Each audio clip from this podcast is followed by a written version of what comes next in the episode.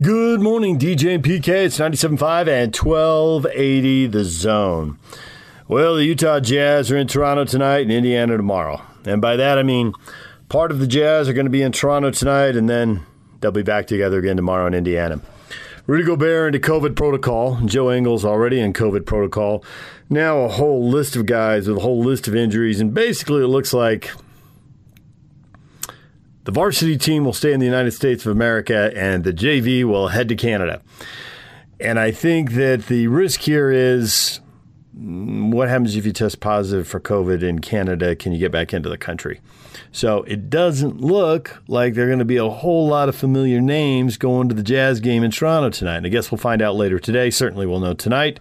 You can listen to the game here on the Zone Sports Network, but I think the odds are pretty good. This is the most important part here the odds are pretty good that Jazz 10 game road win streak is going to come to a close tonight against the Raptors because they're just not going to have their guys. So, more of that coming up later this morning. Now, as we all know, the Jazz are owned by Ryan Smith, and now so is Real Salt Lake. Now, he's the minority owner. Uh, the commissioner, Don Garber, uh, made it clear that he would like uh, local ownership, and the local ownership combined with the stadium and the facility in Herriman makes it pretty clear that uh, the academy in Herriman makes it pretty clear RSL isn't going anywhere. That's uh, any one of those reasons might keep a team. All three of them together, yeah, that'll keep a team locked down. Uh, Ryan is the minority owner. The majority owner is the Philadelphia 76ers and New, New Jersey Devils part owner. And uh, also, uh, David Blitzer owns uh, a share in about a half dozen, owns portions of a half dozen European soccer teams. The biggest is Crystal Palace in the English Premier League, but he's also got a team in the Bundesliga, a team in Belgium, on down the line. So he's got quite a bit of experience in owning sports. He's 52 years old. He's from New Jersey, uh, but he says he's been coming to Utah since he was seven. 45 years of skiing, annual ski trips to Utah. So he is familiar with the area, and through NBA circles, he and Ryan uh, know each other. So we're going to listen to a little bit of their press conference. It was a half hour long, but we'll listen to a little bit of it right now as RSL gets a new owner right here on 97.5 at 1280 The Zone. Now that you guys have taken the reins, what happens in the next few months? What are you looking to improve on immediately? What are your sort of uh, uh, goals for 2022 as, as the team heads into preseason? Well, it's interesting because, as you all know, preseason is is starting like really quickly. I mean, given you know the dynamics of the World Cup being in in uh, you know November this year, um, everything just moved up you know quite dramatically. Um, so look, again, this is a this is a long term play for for Ryan and myself. It's not a you know plan. So I think you know we want we have a terrific group of individuals that we're working with, um, you know, at the franchise that we're continuing to spend more and more time with. We're we're going to continue to learn. I always say, you know, I invest in you know a significant number of companies and a significant number of sports teams. Don't don't try to figure it out in a day. Don't try to figure it out in hundred days. Um, learn and and don't just knee jerk react. And so, yeah, again, we're we're doing things and, and working with the management team um, to gear up for this season. Obviously, on the pitch, which I guess opening game is you know, February 27th, I think. And I certainly know our home opener is is March the 5th, and, and we're going to be ready. But exactly what we're going to do, I, I, think it's you know kind of sort of premature. I mean, there's some things we certainly know, um, but but we're gonna you know we're gonna learn and we're gonna take our time and we're gonna continue to to grow and invest in this team in in, in the right way. And, and kind of a follow up there, uh, David, you had mentioned to the Salt Lake Tribune that it's more of a question of when, not if, the Utah Royals will be will be brought back. I'm just wondering, could you speak to what what that discussion has looked like for you and Ryan, and kind of how firm those plans are to bring back the Royals? Yeah, well, Ryan and I talked about it in in our early conversations, just about you know this community and Utah and the passionate fan base and how incredibly um, well the Royals did in you know in Utah when they were here, and we're huge believers um, in uh, women's soccer and in the NWSL. And again, obviously from the standpoint of, of this market and, and, and the fan base. So from our perspective, we both agreed very, very clearly um, on day one that we want to make that happen. Now, you know, without getting into too much detail, there are just like anything, you know, there are dynamics that need to occur um, and timing. But I think we we both said it last night, which was this is a when, not if. We're very excited to bring the Royals back to Utah and to um, you know to this club. Alex Mower, your line should now be open. Hello, and thank you guys, obviously, all for your time. Uh, my question is probably more for Don, but maybe Ryan and David, you could shed some insight. Um, Don, I was just curious throughout this process, which you know was pretty lengthy. You maintained publicly that the team, or I guess that you would never consider moving the team outside of Salt Lake. But now that the deal's done, um, is there any, or was there ever any indication that maybe a deal wouldn't get done locally and the team would have to be relocated? No, you know, we were committed from the very beginning that uh, this team and all the assets around it would stay in Salt Lake. And, you know, a year's period of time is is relatively short when you start thinking about what you need to do to ensure you have the right ownership group with the right dynamic together, both locally and and in this case in particular, a great partnership. You know, this is a dream ownership group, and it took a while to put it together, not just because of who the two guys are, but think about the uniqueness of there probably isn't another market in professional sports that only has two uh, pro teams, and now those two pro uh, teams are connected. Uh, so we, uh, uh, the day that we knew we were taking over the sales process, we spoke to Ryan, and as as he said, uh, a couple weeks later, he bought an NBA team, and took us ten years to convince David to find the right opportunity, and this was the perfect one. So we had been very hopeful we'd get it done in a year, and we were able to do that. Yeah, this question is probably for Ryan, but obviously, Ryan, as Commissioner Garber just mentioned, you bought the Utah Jazz. Now these two clubs will be connected. How much sharing will there be on the back end between these two clubs, with in terms of infrastructure, all that type of stuff?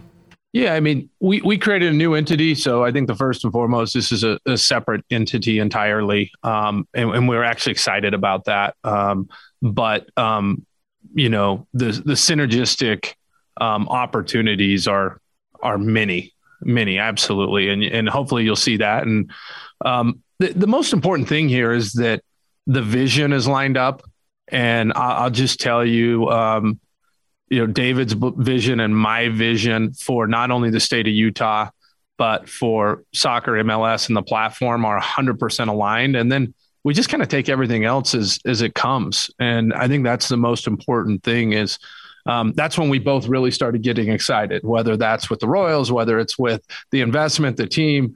Um, once that vision is locked in, um, and and I'll tell you, it's around Utah, it's around building, and you know we'll, we'll see. We have a lot of we have a lot of soccer fans who, who who play on our team. We have we've always had a bunch of European players as well as um, American players who are passionate about it, and um, there, there's a lot of synergies, especially between arenas and fan base, and there's also opportunity to to pick up new fan base on both sides, and that's that's what you know anyone sitting out there can say. Hey, wow, this is a unique market with a unique team, a unique opportunity with two sports teams, um, and they're both connected um, for one of the first times ever. That's that's pretty powerful.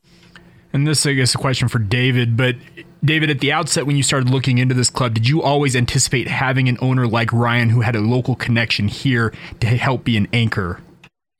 One one hundred percent. So again, you know, having taken the, the the view that I was really excited to invest in the MLS, it was about the right market and the right partner. And I got hugely lucky here because the reality is is you know, Real Salt Lake again came up looking for new ownership, call it, you know, about a year ago. Um, I had been very interested to to invest in the league. I love this market. This market's incredible. Um, and but no, if if I hadn't found the right partner uh, in Ryan Smith, I might still be looking, you know, for what you know makes sense. It had to all come together. I think that's on both sides. All right, there's RSL's new ownership team David Blitzer, Ryan Smith, the Jazz owner buying a minority share in Real Salt Lake.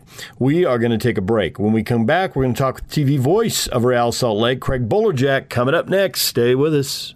Good morning, DJ and PKS 97.5 at 1280 The Zone. Craig Bolerjack joined us yesterday, talk about the Jazz, some of the big picture stuff. Um, he will, have, as always, reference uh, last night, and of course that means the win in Denver. Uh, and he didn't know at this point. He had an idea, but he didn't know how many guys weren't going to Toronto. He did have an idea, I'm pretty sure. Here's Bowler with PK and I on 97.5 at 1280 The Zone. I thought it was a great game last night. You know, without Gobert, Hassan Whiteside, Joe Ingles, uh, team defense, depth, Bogey, Rudy Gay played a played really. I thought um, a game that maybe Jazz fans wanted to see because Gobert is such a centerpiece of what the Jazz do, and there's always a lot of concern whether or not you know Utah plays a high level of defense. But I thought they manned up pretty well against uh, uh, the Nuggets last night. Look, Jokic is really amazing player. He really, really is. Nearly had another triple double, but um, I thought the Jazz played man defense really well, and they seem to be on page, despite the fact that Eric Paschall flew in just hours before the game, and they had to make some changes, knowing the Whiteside wasn't going to play after he went through shoot around. So, um, you know, salute Quinn and his staff for adjusting and uh, making it happen last night. Uh, just for the record, Jokic did go for the triple double. He did get to the 11 yes, assists. 26, you. 21, and 11. A massive game. I'm curious. I'm curious with the Jazz. There were a few things that happened there. Uh, one, Bogey went off, 36 points, but only one three pointer made. He was one of six. Yeah. Uh, he and Royce O'Neale, Bogey had 13 boards and Royce had 11. Clearly, the message from the coaching staff hey, Rudy's out. We've got to have guys hit the glass. Those two did. And then Clarkson, not just the 18 points, because we've seen him shoot it well, and he's four of seven from three. We've seen that before. But the 18 points, the seven rebounds, a steal, a couple of blocks, he seemed to be everywhere. And so I'm curious, which which of these things do you find most expected? Which which of the things did you find most surprising? I think probably Bogdanovic was able to take the game over, uh, despite the fact that Donovan Mitchell struggled. I mean, he was one of nine, right, from downtown. Still, you know, he delivered 17 points, uh, but I still thought the game flow went to Bogdanovic's uh, advantage, and he wanted the ball, and the, and the Jazz knew he was really the centerpiece of the offense last night. And then on the opposite side, when they went really, you know, forced to go small, look, as Azubuike did, uh, you know, did a job, asked. He went in, made his first career start, and did what he could under the circumstances. But they still had to play a lot of, you know, small ball with Rudy, with Rudy Gay, you know, handling some of the the four and the five spots. But you know, he seems so calm and confident out there. I um, I still think he's going to be and is becoming a major part of what the Jazz will do as the season progresses. But he looks comfortable. It takes time to understand the Quinn Snyder system on the offensive side, but look, he gets seven rebounds from a 16-year vet, 18 points, and and a very uh, proficient night, six of nine shooting, but six of those shots were four makes from three. Uh, he looked comfortable. I thought he looked dominant uh, out there, and he looked, uh, you know, like he's going to be a big piece of what the Jazz need to do. Trade deadline is just over a month away. I believe they will make a move. I think Joe Ingles is most likely. I'll be sad, but the, I, I I don't know that it's going to happen. It's just kind of a gut guess. I'm hoping it doesn't, but nevertheless, I think it might. Um, what do you think? Well, you know, Danny Ainge, who's come in, it's hard to say, uh, CEO of Jazz Basketball, and Ryan hired him obviously for a reason to fine tune if needed you know, pieces of the jazz, uh, and also to save luxury tax money. PK, it's a it's a great point. You know, I know, you know, talking to DJ a little bit privately, you know, and the conversations you guys have had with Joe.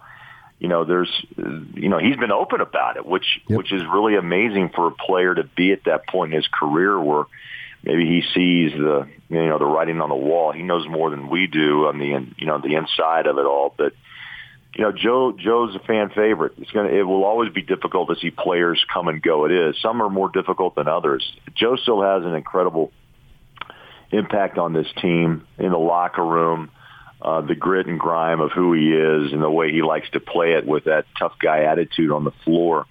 But again, you know, I think it comes down to, you know, can can you actually? They have to be careful, in my opinion, because it's such a good chemistry uh, who do you actually trade for, and how how much does it impact this team, make it better, and does the chemistry stay the same? Those are always dangerous moves for anyone. uh, no matter what sport it may be. But gosh, I'd say it will be tough. Uh, there's only a handful of guys who come in and just make that impact with fans and even the media. PK, you just said it. I mean, you know, you're kind of a hard nosed guy, right? But yet, Oh, yeah. you guys know him well. He's spent how many years now doing the show with you guys and being open about his life and his kids and Renee and you know those are difficult things to see a a player come and go. Um, but you know, it, again, those are outside our our pay grade, and um, you know, it is it is a win now mentality. Of course, with Donovan and Rudy about a championship and what you have to do uh, to get past the likes of Golden State and the Phoenix Suns, and um, you know, we'll hold our breath and see what happens. Find out together. But yeah, the the, the clock is ticking on that decision.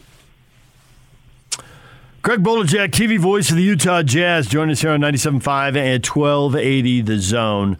Um, I am curious, do you have any idea how long Whiteside is out for? It's been concussion. We saw it happen. It wasn't great when it happened. It's been a while now. Is this more serious than we knew? Is he going to be out a while longer?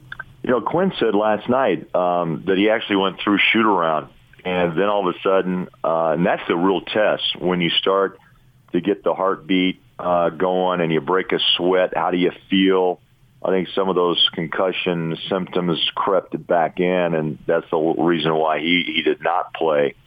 Uh, meaning that I think obviously he's made some progress, but not all the way back.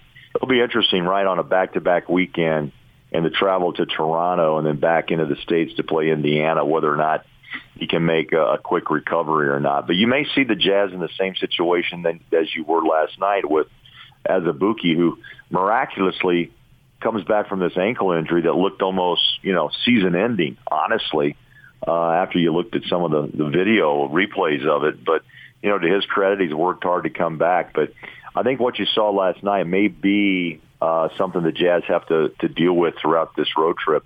But you know, hoping that Hassan makes recovery and comes back. But they're going to be ultra, you know, like the Jazz and, and any team in concussion protocol. You, you got to make sure he's good and, and healthy and ready to go. As I look at this team, I'm more focused on them than the opponent each night because I think if they play well, you know, they got an excellent shot to win, and if they don't, you know, probably they don't. And we saw that with the Warriors against the Mavericks. The Warriors didn't make shots, they lost. You know, it's going to happen. But the thing that got me most excited about Denver is that they needed guys to step up, whether it be rebounding or scoring, and those are you know two obviously significant areas, and they did. And go or uh, G- Gay was able to step up his game a little bit. So we were talking earlier this morning about how you view the Jazz in the immediacy, who they're playing, how they're playing, do they win? But then you also so you got one eye on that, but you also have an eye on the postseason. You know what's going to happen when we get there. We know it's coming. We're excited for it for when it gets here, and we know ultimately that's how the team is going to be judged. And Right. so when I watch this game, the thing that got me most excited is that they have guys capable of stepping up. They have more guys capable of stepping up than they had last year. So that gives me a higher level of excitement for the postseason. Yeah, no, I, I'm I'm totally on board with that that PK. Um, you know, they went out and made big decisions on on Rudy, Rudy Gay, and then Hassan Whiteside. I would say, and he's even admitted that he had, you know, a, a non-typical Hassan Whiteside year in Sacramento. Uh, this is kind of, you know, don't overplay it, but as he's, you know, it's a rebirth. I mean, I think he's found again the right system and a mentor um, that he likes the competition, I should say, uh, working against uh, Rudy, uh, and they've become really a, a one of the strongest, if not the best, two big tandem in the NBA. But to your point, I like the depth. I thought last night proved a lot of doubters wrong. I know that Jamal Murray wasn't on the floor, and they've had their issues as well. But look, this league is not going to change much, right, over the next month. Uh, you may get a healthy, uh, you may get health, full team strength sometime after the All Star break, and then you start to really play. But who really is going to be involved in postseason play, and who's resting players? Zion down in New Orleans, I think probably why why risk it again uh, with the foot? So I mean, you're going to run into teams that won't be at full strength, but those that are fighting for playoff position, or if they're really interested in the three, the four, the five, the six seed, whatever it may be, you may you may come up against full strength teams, but I think the Jazz proved a lot to themselves, PK, last night. Something they may have needed in a big way. That with Rudy off the floor and Hassan, the continued experimentation of small ball and the fact that they are getting better at it, understanding what has to be done uh, on the defensive end and taking into account themselves to play D and not just think that Rudy's there. And even Quinn said it. You know, he's not there to clean up your mistakes or to protect you. You know, he's there to channel in and let you know and and, and help. But you still have responsibility as a player to play defense. And I thought last night may have been a turning point with that with that that comment that Quinn made, and I think it's spot on. 10 straight road wins for the Jazz, and they've got three more on this road trip. Uh, it seems ridiculous to say 5 and 0, but Denver was the only team with a winning record when the trip right. started. So, right. should Jazz fans be thinking 5 and 0? Well, Toronto, you know that's kind of one of those un- unpredictables, but uh, they've they've been winning of late, and Indiana has uh, you know is, is a team that you you know you just can't predict. It's a back to back too, right? And yeah. you don't know how fatigued this team is going to be, or after one player is, has entered into health and safety protocol, is there others to follow? That to me is going to be the biggest it's issue. It's the rare back to back in two countries. How many times yeah. you have that? yeah, yeah, two countries, PK. you know, get across the border and can you get back in? I mean, that's that's that's probably a concern that no one has to go to health and safety protocol during that trip, right? To go across and come back in. Uh, and then, of course, you always think Detroit's the record-wise the worst team in the NBA, but that's the final game of a five-game, week-long road trip, and it's on. You know, that, those are so unpredictable because you want to get home. But this month is a test. March is a big test with the with multiple road games and long road trips, mind you. And uh, but I think the way the Jazz are playing, if they try to take it, I know it's it's that old adage of one one game at a time. But I think this time of year with what's going on with COVID and injuries, I think you do have to just say, hey, who's available? Raise your hand. And then just map out your game plan and go play. And I think that's what Quinn and, and the staff did a, a very good job of last night. Well, they need to win against Toronto because I've been saying for weeks now, since literally the beginning of the season, that they will have a stretch in which they go 17 and 3. And I'm freaking one game away from it. So they got to make me look good. You know what, PK? You said it. Shall it be done? So it's got to be. Yes. And then I can brag about it the rest of the season. Yeah, you said, "Look, man, I told you so." Yeah. Right. right. yeah. Hey, fourteen and three on the road. I mean, those are Stockton Malone type of of uh, numbers being built right now. Those are the mid '90s type of performances that we're seeing in the league. Pretty impressive. Uh, it really is. Don't, don't people can't underplay that because you know everyone knows, and you guys have traveled. I've traveled, and and the road. You know, it sounds like oh wow, you guys are you know in LA. Uh, you got to keep the focus, and you have to put things out of your mind. And I, I think this team just is is uber focused away from maybe home responsibilities and some of the pressure too that with Jazz Nation it's about a championship. It's it's about you know making that next step and the win now mentality. But I think there's a sense of more. I think Donovan said it that they understand themselves and there's a bond that continues to grow on the road. Sounds a little, you know, sophomoric, you know, when it comes to making statements like that. But in reality, that's who they are. And hey, if you're galvanized on the road, so be it. And what they call, you know, hey, look, what they've gone through the last two and a half years you know, is worthy of a movie and a book for the entire NBA. But the Jazz mm-hmm. seem to have embraced the fact that they're in this together, and they do have a goal. And I'm sure all teams do, but there's just something different about the Utah Jazz and what they want to accomplish before this team would be, PK, as you mentioned, changed, changed up, or do they stay with what they have and add a piece uh, if you move younger players or draft picks to achieve, you know, the body or the, the player that you need to, to make it happen. But they, they do have a common goal, and it's um, I do respect that because it's real. Where does he get the ring first, Ryan Smith, RSL or the Jazz? you know, RSL fans would say that's their, their turn. I think the Jazz, look, this this city, won't you agree, man? I'd say we'll drive. I know you'll be driving a truck, PK, DJ. You'll do it. You guys will do the show somewhere on the road. We'll take it from here to to Heber to St. George and back. Oh, you sound like that guy, that, that guy in the guitar. I'm on the mountain in Snow Canyon, you know, big old tires. Yeah. Cash? I've been everywhere, man. Yeah. Sing that one too. You've been all over the map. You had that a little earlier. You got a little uh, Ten Commandments. Uh, Yeah. PK with a Right. 17 and 3, and you let, let it be said, let it be written, let it be so. Let it be done. Yes. Well, PK has that thing about it. You know, there's a little glow Yeah. around PK. Well, we got to have some kind of religion if you're going to live here. That's very true. All right, Bowler, we appreciate a few minutes. Sorry, I didn't know you were on TV and I was locked down on the national broadcast. I said, seriously, I got bored with them. Look, man, you, DJ, promise me. Look at the schedule, and right by ESPN is AT&T Sports. I don't know why I got fooled because I know that the ESPN deal is different than the TNT deal. Yeah, yeah. But I got fooled Yeah. anyway. Somebody said, oh, it's on ESPN. I'm like, Oh, no, okay, well, common, got the common like, oh, really? You guys were on last night? Yeah. The only games that uh, that again the league or the, the contract stipulates is uh, exclusivity with TNT and ABC. And uh, luckily, though, during the playoffs, we can do side by sides in the first round. Luckily, that gives the local affiliates a chance. So I'm looking forward to the postseason too. But we got a long way to go. Thanks, Bowler. We appreciate it. All right, guys. See you soon. All right, there's Craig Bolerjack, TV voice of the Jazz, and the Jazz in Toronto tonight. Well, at least some of the Jazz will be, but it looks like most of the starting lineup will not be in the game. We'll see how that shakes out later today, but that looks like where this is headed. All right, uh, when we come back, time to talk a little golf. The PGA Tour is heating up. It's the Western Swing. Starts in Maui, goes to Oahu, comes to California.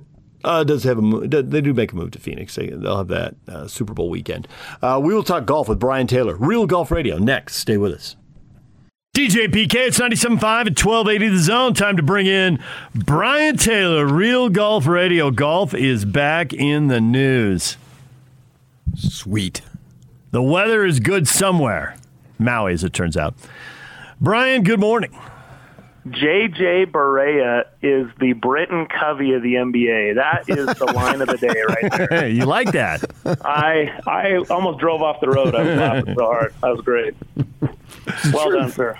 Thank you. Am I a complete and total uh, homer living on the west side of the country? Salt Lake is as far east as I've ever lived. Uh, everywhere else I lived was in California.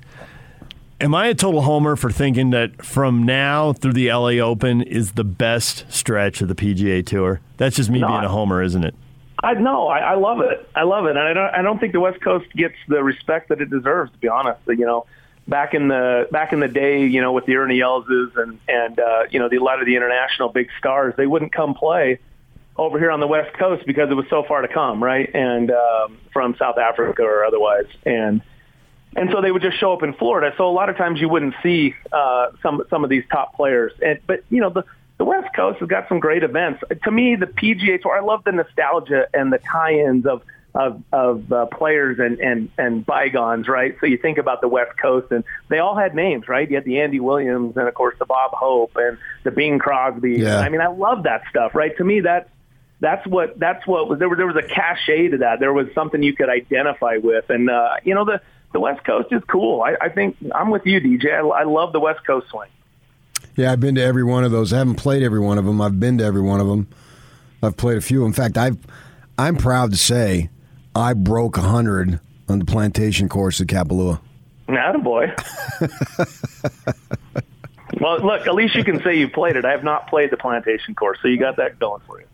Yeah, yeah, I've been over there a few times uh, on my own and with work, and so I'm very much looking forward to this tournament. I, I tell DJ that every year I make sure I watch as much as possible these next two months just to torture myself, thinking it's snowing outside, I could be there. It's snowing outside, I could be there. Uh, and one of these days I'm going to be there, and I'm, I'm definitely going to go to this tournament. I have a friend of mine, and uh, he was there a few years ago, and he told me it was just absolutely awesome. And he was standing there um, outside the ropes, and there's not that many people there. And he was following Rory, and Rory sees him, and as his Rory's walking past him, Rory extends his arm and gives him bones. And uh, nice. So yes, he gave him Bones back, and then and then my friend he's texting me, and I'm sitting at home here, and he's there. He lives here too, and he's texting me and he's saying he, he wants to go see where Dustin Johnson is next, and he's telling me about what just happened, and so I'm directing him where to go because I'm watching it in my house. Uh, telling him, okay, he's on the 13th hole. You need to go go this way, go that way, because I can watch it. Technology today is awesome, so I'm definitely going to be watching this one this afternoon and through the rest of the week. And as I go big picture, there's three things. You know, we do this draft with Casper, and I'm going to demand going forward that I get Rahm every time. He's my. I, I'm going to pick him every time because I think smart. I think he's set up, and I also think this year. I think we're going to see a breakout of two players. One player is already on the verge of breaking out, and that's Morikawa. And then I'm going to go with Viktor Hovland as my other guy. And when we get to this time next year, I think we're going to look back and we'll see those guys really emerge. There's a lot to unpack from what you said there. Um, you, you know, first of all, Maui's a, from what I hear. I haven't, like I said, haven't been over to that tournament, but uh, it's it's obviously a short field and not a lot of people travel all the way over there to to watch golf. And so you get an opportunity to get up close with the guys, and so it's a great story with Rory. Um, I love to soak it in. It feels like the kickoff of the season, even though the season technically started back in October. Feels like the official kickoff. You sit here in the cold and the snow, and you look at the beautiful views there at, at Kapalua, and then you come back to you know the desert and, and up the west coast. So in you know Phoenix, of course, and and that whole party. But uh, as far as breakout guys, I mean, Morikawa's, I mean, that that's an easy one, right? I mean, the guy's played two full years on tour and he's got two majors. He's he's the he's the next gen ball striker on the PGA Tour. He's that guy. He's a Johnny Miller type of of ball striker. His iron game is just you know he's tiger like in his iron game. Um, so he's and he's shown that you know when he gets out there in the lead, he's he's tough to catch and, and doesn't make a lot of mistakes. So uh, yeah, I mean, he's number two in the world. Uh, had an opportunity to go to number one at the Hero Tigers event back in December, but you know he, he's going to have some other chances. He'll have some chances this week if he were to go on and win. He'd be number one in the world. So yeah, I think Morikawa continues that rise. He doesn't seem like uh, you know he's so solid in all the fundamentals. You just don't see him having a, a slip.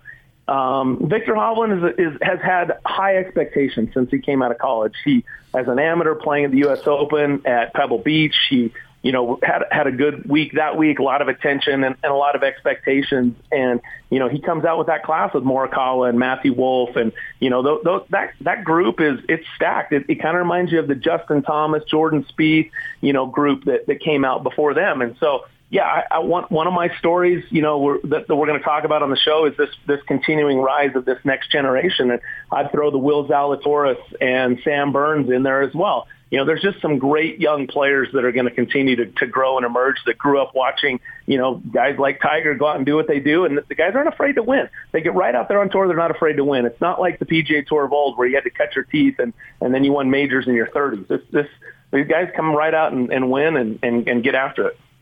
So, what about the guys and the generation that now is moving into their 30s, even if they aren't all there? The guys who came out and cut their teeth and won two, three, or four majors, and they can add to the list. They can uh, make their name in the game, or they've had some injuries, they've made a lot of money, maybe they got married and their priorities shifted, but they're are they set up for big years? You can yeah, start, I think you can battle- start with Rory or Jordan or wherever you want. Yeah, I think Battle of the Stars is, you know, and I think uh, you, you, we've got a lot of them: Rahm, Morikawa, JT, Spieth, McIlroy, DJ, Xander, Patrick Cantlay, who's coming off a four-win season and the FedEx Cup champ. Bryson and Brooks, you know, Tony Finau picking up his second win. So um, all those players that were on the U.S. Ryder Cup team, the momentum they're going to take and the confidence out of that, I think, is going to be massive this year. So I think you're going to see all those guys battle, you know, along with the, the younger guys that we just mentioned with the Hovlands and Zalatoris, Wolffs and Burns and that. So uh, I, I, I think, you know, starting with Rahm, uh, look, I'm with, I'm with PK. I think you should pick him every time a major comes around. He, he just came off his first win there at Torrey Pines. He's, he's massive. I was watching a Callaway product launch uh, feature, and and he and and Xander were on the tee box together. And I mean, Xander's not as big as as as uh, you know, the trunk of, of Jon Rahm. I mean, the guy has just got so much power and uh, he's he seems to be maturing. You know, he's a he's a dad now. It seems to settle him down. He seems a little more grounded, and you know, trying to control that temper that cost him, I think, a lot of tournaments early in his career. But he's got so much talent. So yeah, Jon Rahm's number one in the world. Does he does he hold on to it? Does he is he a dominant number one? I think that's going to be an interesting storyline this year because again, as you mentioned, Morikawa can take that over, and I think you'll see more of a carousel of that number one, not because of a, a negative commentary on not having a dominant player, but I think you've got such great players in the aggregate. You're going to see, you know, uh, more parity. Uh, with I think Justin Thomas is going to have a big year. You got the Players Championship win, shooting 64, 68 on the weekend. He had seven top tens. Jordan Spieth seems to have found his stride, got back in the winner's circle. You know, he's a new dad. You know, he seems swing is coming back. He's making those putts again. You know that he's was was really famous for back in 2015, 16. Rory McIlroy is, you know, I mean that that guy. He's coming up on Augusta. It'll be now the eighth time I believe that he's had an opportunity to complete the career Grand Slam by winning the green jacket and that's going to be a big storyline going into Augusta. DJ, you know, is he? I mean, look, the guy was the leading points. What did he go five and zero at the Ryder Cup, and and yet kind of had a down year for for a guy like like Dustin Johnson, who was most recently world number one. Um, so th- those are those are some of the storylines, and then I expect a lot out of uh, out of Tony Finau. You know, um, again, what what will happen after his back-to-back missed cuts in the summertime at the U.S. Open and Travelers. He averaged 68 and a half over his last six events, including that win at the Northern Trust. His putter's uh, looking better. So a um, lot, lot of good storylines, and of course, everyone wants to know when Tiger will come back. That, that'll that'll certainly dominate. I think parity is a dangerous word, though. It sounds good, and if if you're into it, if you're hardcore parity is great because you're there. You're there all the time. But for the business aspect of it, I wonder how good parity is because I don't know that we'll ever have a time, and it's impossible to say that, but I'll say it anyway, that we'll have a time of interest in golf that Tiger Woods brought. I don't know that we'll ever be able to recreate that. And there wasn't parity, but yet it was like a golden era because he drew so many people in. So, from the business side of it, and golf is basically a niche sport. I love it, and it's not a niche sport to me, but I get its place on the sports spectrum. Do they really want parity from a business standpoint, or do you want the one dominant, or maybe you have a second guy, so you have like a magic and a bird type of thing in the in the NBA's glory days? You see where I'm going with that? Yeah, no, exactly. And and uh, is it too early to throw Charlie Woods' name out there? Just asking. Um, oh, that's what I was going to say. Yeah, I meant to say that. yeah, there, Woods is going to break uh, Nicklaus's record. It's just going to be Charlie. I mean, come on, my goodness, that swing is a thing of beauty. You know, uh, look to your point. There's nobody watched. There wasn't as many eyeballs on a PGA Tour event as there was with Tiger and Charlie. You know, on a hit and giggle. I mean, it's just he Tiger does that, right? I mean, he he, he, there's not going to be another Tiger. And, and, and it's interesting that you said that you don't know there'll be another ex- era of excitement like Tiger brought. And I think it's because Tiger completely turned the sport on its ear. I mean, do you remember the first interview we did with Curtis Strange? He goes, "What's your expectations?" And he says, "My expectations is to win." And Curtis laughed at him on camera, and he says, "You'll learn." Well, we learned, right? We all learned that Tiger was different. He turned a sport. He took a, you know, he took the Craig Stadler uh, and again, it's not a knock on on the Walrus, but that was sort of the look of the PGA Tour, and he took it to this, you know, young, uh, flexible, strong, athletic uh, approach, and just dominated. So we we were all sort of like, what is this? And Bryson's done that a little bit, but it's so, but he hasn't he hasn't dominated the sport like Tiger. He hasn't taken over the sport. So I only put that as context because I think it's an interesting point, PK. Let's say the next Tiger, quote unquote, comes along and he starts doing Tiger-like things, are we going to be as interested, or are we going to be like, yeah, we've seen this? It's not going to, it's not going to turn us on its ear like what Tiger did with PGA Tour. So um, I, I, that, that's my first comment. Second comment, I, I, I think that Tiger is still in the game enough, still popping in his popularity, and then this young group. I think there's enough stars that maybe they could make that up a little bit with the parity, a little bit because the PGA Tour is in a good spot. On the women's side, we've got Nelly Korda yeah. in the U.S., number one player in the world. Okay, she is outstanding. She's got a terrific swing, and she's the first American. Can you believe this? to hold the number one spot over from one season to the next. I mean, you got to go back to Nancy Lopez days before we saw anything like this. And so I think for women's, where, where the women's game is, having a dominant American player like Nelly, who's very popular, I think having someone like that that people can say, hey, is Nelly playing? I want to tune in and watch that. Like what we thought Michelle Wie would do, like we thought what Lexi Thompson would do. I think that's important where they where the LPGA is right now. That star power is important. The PGA Tour, it's always important, but I think there's enough of a group of them, and it's it that, that I think does that make some sense? Like I think that the group can hold their own just a little bit. Well, you talk about Nelly Korda, it's like Ginger or Marianne. Are you a Nelly or a Jessica? well, well, I'm not going to take it to that, but that's her sister. I understand that's her sister, uh, but I, I mean, Nelly looks like if I was betting on the two, I would probably bet with Nelly. She seems to be, you know, she is the number one for a reason right now. And so, when you yeah. said the Walrus, you know what I thought of? Craig. Cuckoo Cachoo. wow. and he's the Britain Covey of. JJ Barea, man, that was a dead-on comparison. So, I think that anyway, I think your theory about the the group of guys can do it a little bit. You're basically saying they can't be Tiger.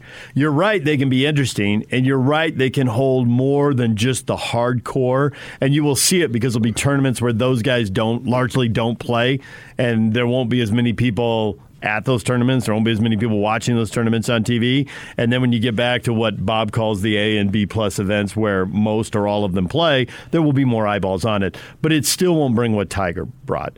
And for what Tiger brought, you probably have to go back to when you had uh, Nicklaus challenging Palmer. You know, yeah. you probably got to go back. It, it, was probably a 35 year gap. And that's probably what we're waiting for again. But hockey's waiting for the next Gretzky. And the NBA wants to make LeBron the next Jordan, and it's awesome, but he's still not Jordan. Mm. I mean, mm. he's just, he's not. It's and fair. he's awesome, and he's dominating his era, and he's top five all time. But Jordan had the uh, a charisma thing that was just I mean, it was a supernova. It was unbelievable. And Tiger had a charisma thing that nobody else has. And these other guys are awesome and they have great stories. They don't have a Tiger had. You know, and, and I think it's unfair to, to suggest that anybody could, right? I mean, I think that's how special Tiger is. I mean, you you go through and you go, hey, look what look what these guys are doing, and then you realize Tiger did it like 10x, right? I mean, when you compare Tiger stats, uh, when, whenever we do comparisons and Tiger's name comes up, it's noteworthy, and we will talk about it. But then you put it into context for the length, the duration that Tiger held that highest level of play that's to me what speaks. And Bob, Bob used to say this about Tiger back when we first started the show 23 years ago. Well, we'll see the longevity. And I'm like, look, Bob, the guy's like, you can't find a more athletic player. He's going to be healthy for forever. Well, it turns out he wasn't.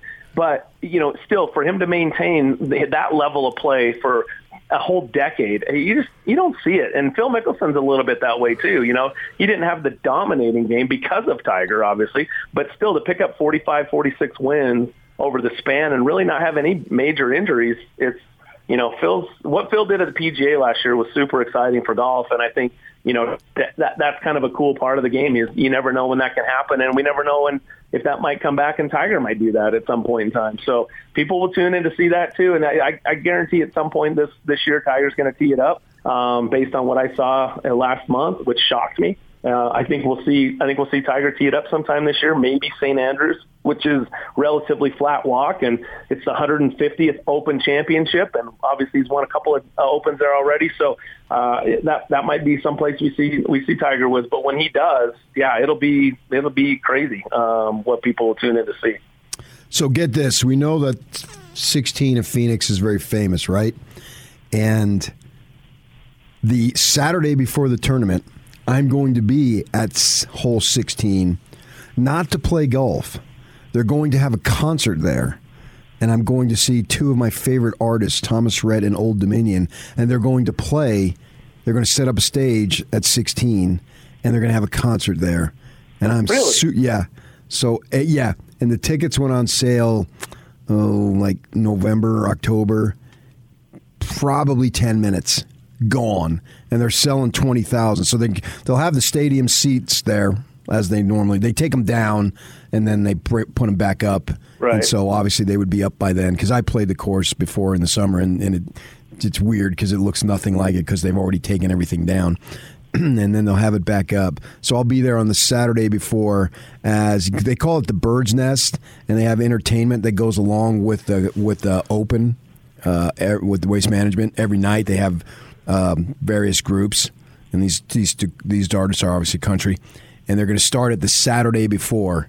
And uh, my wife and I and some friends from Arizona are going to go over there. So we're going to be there for a concert, and the, the, the, it's going to be in the in the 16th hole. The bird's nest is right outside this state. The uh, yeah course. for the Thunderbirds. Yeah, yeah, yeah, I, yeah. That's you know what that's I hadn't heard of that. That's awesome. I'd love to see Old Dominion. I've seen Thomas Rhett, um, but uh, I, I think that's great. I, that, that's see Phoenix. Phoenix is unique, right? Phoenix does PGA Tour golf different than everywhere else, and and I love what they're doing. They're expanding that. They're bringing people to the golf course to watch a concert. I think that's outstanding. That's great stuff. Great innovation. Um, more pe- more chances to get people on the golf course, the better as far as a grow the game initiative. So I think that's totally cool. Get the party started Saturday before. Um, that's that's tremendous. And to bring it full circle, maybe that's why I like the Western Swing so much because there's so many distinctive courses and distinctive tournaments, and you get in the middle of the year and they all kind of run together in my mind.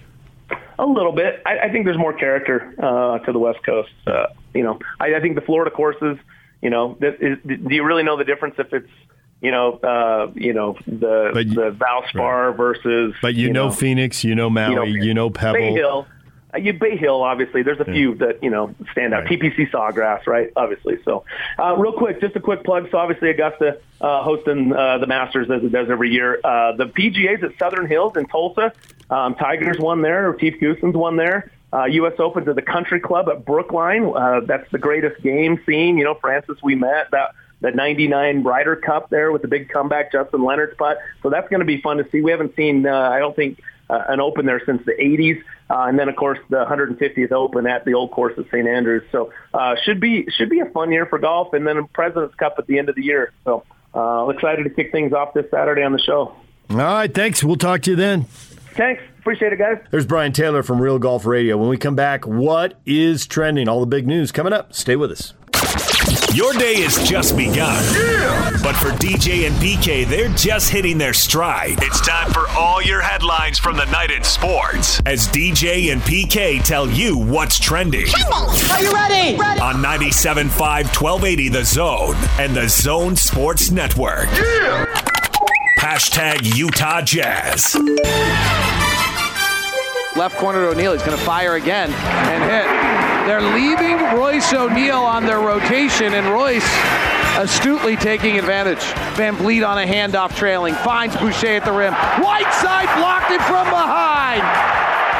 Jazz the other way, five on four. O'Neale down the lane, finger roll layup is good. Rudy Gay, another look pass to Clarkson. Ball fakes a three, drives to his right, they know it. So he swirls back to his left and fires the three and tickles the twine. Wow!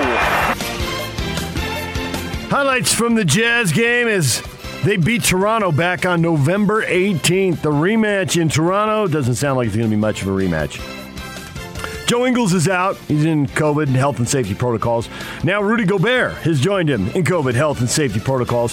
So they're down two guys right there. It's a back to back. They're playing the Pacers Saturday. Mike Conley doesn't usually play back to backs. He has a couple times this year, but mostly he is not. They're listing him uh, as out with right knee injury recovery. So no surprise there that he's missing the game. Now Donovan Mitchell listed as out with a lower uh, left lower back strain. Bojan Bogdanovic listed as out with a left middle finger sprain. Meanwhile, Royce O'Neale questionable, Hassan Whiteside questionable, Jordan Clarkson questionable, and Rudy Gay questionable. Now, if you're thinking, wait a minute, that sounds like the Jazz rotation, you'd be right. And of course, looming over all of this is it's international travel. If you leave the country, if you test positive for COVID, how quickly do you get back in? Is a player left behind while the team goes on to play other games? And then how does that work? And so, if you got guys who are out, then they could just go straight to Indiana and wait for the team. So, if this looks like what Yak has labeled here a Spartan group, that's very Greek of you, very Well, isn't it? I was going to go with the JV team, but I'm simple. I'm not a JV literary works, too. giant like yourself. JV team works too, A though. Spartan group. Let's see what the Athenians think of that. See what Doak and company are. Are they got playing for us. Michigan State? What is it? A Spartan group? Okay, San Jose State. Give me more Spartans. Ready, go. Daniel House signed to a 10 day contract. I'll bet Daniel gets to go to Toronto. Yeah, he's on. he's on the trip. and Daniel will get to play. Probably. This is, you know, we can sit here and laugh and say, ah, yeah. but for a lot of guys, this is their shot. They've had the dream. They either haven't been in the NBA, they've been in the G League, or they, like House, they've been in and out of the NBA. Maybe they've been in the NBA for a while, and now they're out. And this is your shot. Go play well. S- Jerry Sloan, man, there's 29 other teams looking. They're all watching. So bring it. I would assume the Jazz get beat tonight, but you never know. It's certainly going to be a very watered down lineup. Jazz and Raptors tonight, and then I would expect most of the guys are back for the Jazz and Pacers game tomorrow. Not Joe and Rudy. I don't think they're out. Although Joe at five days he's coming up on it, so I don't know if he plays Saturday, but maybe he's back Monday, depending on how he's doing. You know, he, he does our show every week, and he always gets back to us. And on the rare occasions that he doesn't do the show one week, and those are very rare occasions, maybe once a year, we usually know he's not going to. And we usually know why. In this case, I think we know why. But he didn't even get back to Yock. So it's just COVID protocol. It's been a complete blackout. So. All right, there you go. Jazz, they got the 10 game road winning streak, but uh, seems like the odds are long tonight. In a weird way, though, it makes it more interesting. I want to see, I want to see what the heck happens tonight. DJ and PK. Hashtag NBA. Rebound grab by Adams. Grizzlies starting to pull away. Morant into the front court. Downhill at Trey Lyles. Hangs. What a move. Floats and scores. Right, left, and Trey Lyles was left hugging air while Morant floats it up and in. Chris Paul with a blocked by Chris Paul driving to the basket, and CP3 comes away with it. CP3 wants a three, and that one's good. Straight away as he brought it up, called his own number, and drilled it. Herb Jones up top. Ingram steps into a straightaway three. Got it. It's about time, baby. Here we go. Far sideline, half court left. 1.5 to go. Tie game at 105. To Barrett. One dribble. Right wing three for the win. Baker is good. He banked it in. Barrett banked it in. And the Knicks have won the ball game at the buzzer. Knicks beat the Celtics at the buzzer 108 105. Big fourth quarter for the Knicks. They win the last quarter 31 21. It's actually a big second half 61 to 42. They dominated the second half. The Celtics had built an enormous lead. We're up by 18 at halftime, but they blow it and they lose right at the end. The games that matter to Jazz fans the most, the two teams right in front of the Jazz, the Warriors and the Suns, both playing. Well, some of the Warriors were playing. Coming off a 5 for 24, Steph Curry didn't play. So, how big a problem was the quad? Is he missing shots because his legs don't feel good? Do they want to get him healthy? He doesn't play. And when Steph doesn't play, Draymond Green doesn't play. So, the Warriors weren't really the Warriors as they go into New Orleans and get beat 101 96. Brandon Ingram, who had a very quiet night shooting the ball against the Jazz, 32 points, 11 rebounds, 6 assists, and the Pelicans get the win over the Warriors. The Suns also played. They beat the Clippers soundly, 106 to 89, the final score. Uh, it was a blowout at halftime. The Suns had a 16 point lead. They win by 17. The Suns are led by Cam Johnson, 24 points and seven rebounds in that game. So the the Clippers, of course, are just way shorthanded right now. I mean, Kawhi Leonard long term out, and now now they're they're playing weeks without Paul George here. So Marcus Morris Sr. led them with 26 points, but they didn't have enough juice to handle the Suns, who now have the NBA's best record. They improved to 30 and 8. They are a game in front of the Warriors and two games in front of the Jazz. And those three teams all have better records than the Bulls, who lead the East. Bulls are actually fourth in the East, uh, fourth in the NBA right now, 25 and 10. But the top three in the West are the top three in the league right now. NBA fined the Sacramento Kings assistant general manager Wes Wilcox 15,000 and the team 50 grand for violating league rules prohibiting team owners and executives from interacting with scores table personnel during the game. The NBA said Wilcox left his seat to confront operations personnel at the scores table about the handling of a clock procedure during the jump ball in the second half Sunday night in the Kings' victory over Miami. The league said the clock procedure at issue was administered correctly by the shot clock operator. So the assistant GM wanted to cheat. He wanted to do it wrong. You know, actually, there's the rules. Now, the unwritten rule in the NBA is they'd really prefer owners not be courtside. Because when you're in the luxury suite and you lose your mind, you're not in view of everyone immediately, right away. You're not close to the players. You're not close to the coaches. I mean, you can think back. There have been a, uh, couple times, you know, Larry Miller interacted with a player and got fired, or the playoff game with the Nuggets where Larry went around to the end of the bench and was hollering at Jerry Sloan to get Karl Malone out. And when you're down there and you're competitive and you get fired up, well, you're in full view of the camera, you're in full view of the fans, the announcers, everybody. You're going to lose your mind because you're super competitive, and lots of these guys are, otherwise, they wouldn't be billionaires and they wouldn't own teams. If you're not super competitive, take your billions, go buy an island, look at the palm trees and the waves. There's plenty of billionaires who do that. It's not like every billionaire owns a sports team. They really like you to be up in the luxury suite. Can you imagine Jerry Jones on the sideline for three hours during a Cowboys game. Oh, the cameras would have a field day with that. We'd all enjoy it. There's a reason Jerry's up high. DJ and PK. Hashtag college basketball. Wow, we actually had college basketball games.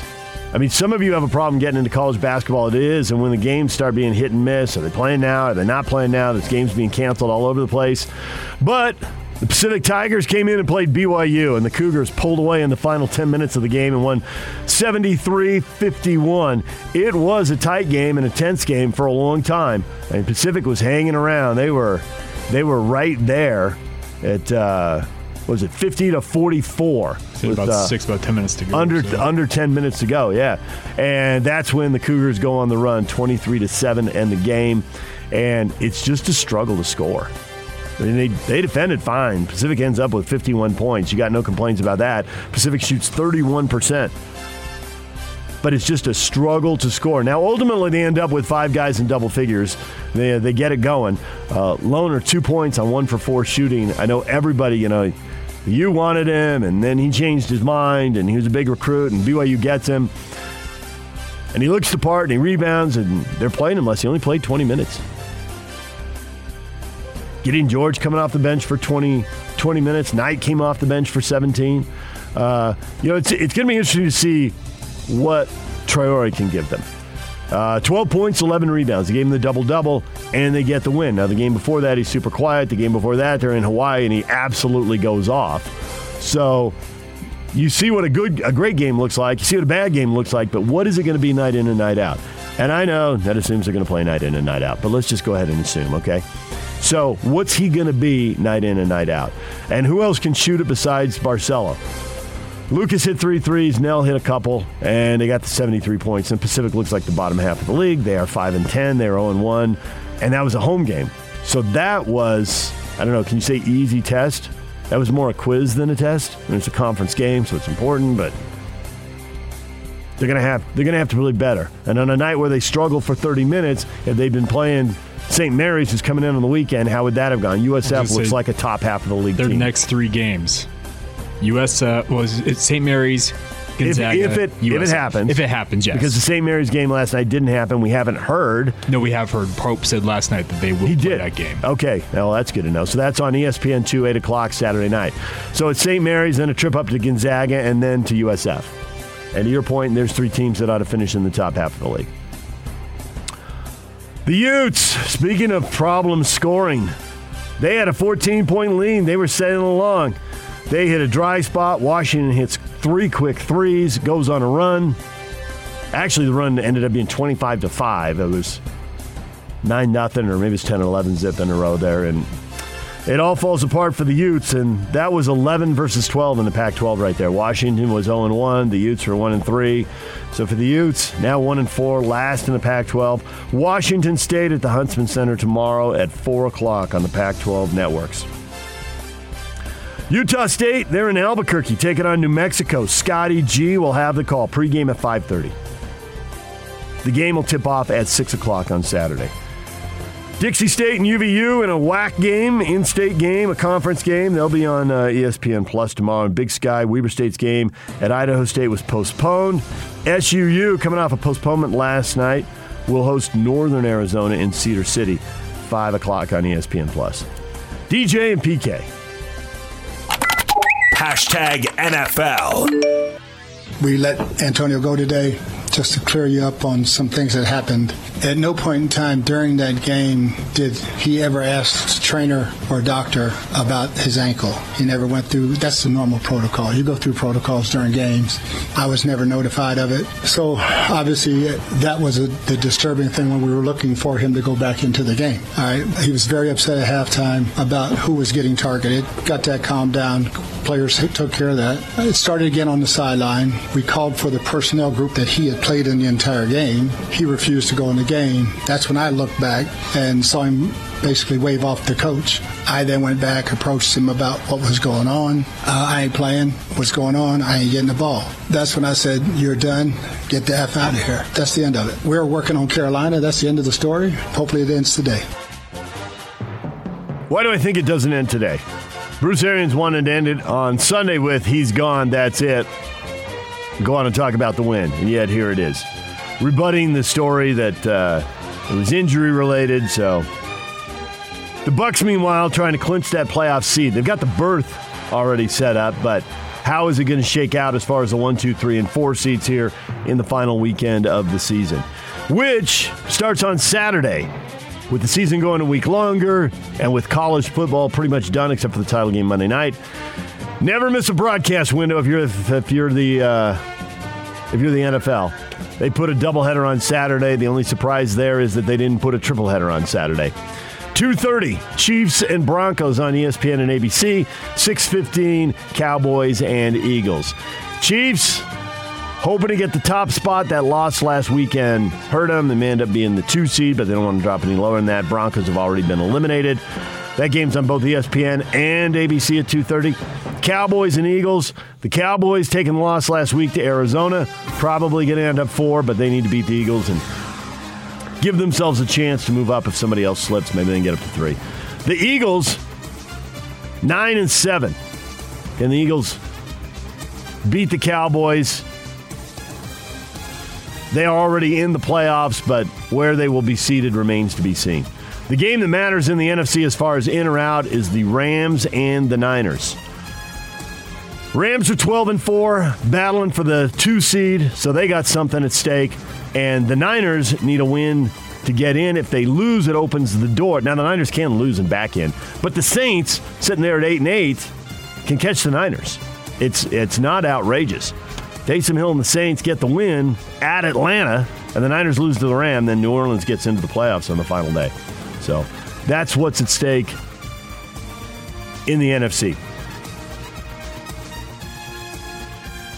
Over in the AFC, Tennessee's trying to win and clinch the top spot. They're level with Kansas City at 11 and 5, but despite the fact they're all tied up, Tennessee's got the head-to-head win over the Chiefs, so that'll get them the top spot. Indianapolis needs to be Jacksonville to clinch a spot. I would assume they do that. Jacksonville is two and fourteen. And then the Chargers and Raiders Sunday night to see who is in and who is out. If Jacksonville lose loses, then or excuse me, if Jacksonville upsets Indianapolis, then the Chargers and Raiders could play to a tie and both get in, which would be weird, but I don't think it comes to that. I don't think anybody serious thinks it comes to that. All right, the USFL 2.0. The USFL is back, baby. Hiring the first four coaches Todd Haley, Kevin Sumlin, Mike Riley, Bart Andrus. Play scheduled to start in the spring. You're going to have spring football on TV, but they're supposed to play all the games in one location, so. DJ and PK. Hashtag college football. Takes the handoff and just waltzes in over the left side. Tavian Thomas rushing touchdown number 21 and terrific blocking up front. Tavian Thomas's Rose Bowl touchdown there in the second quarter. He announced he will return to Utah for the 2022 season.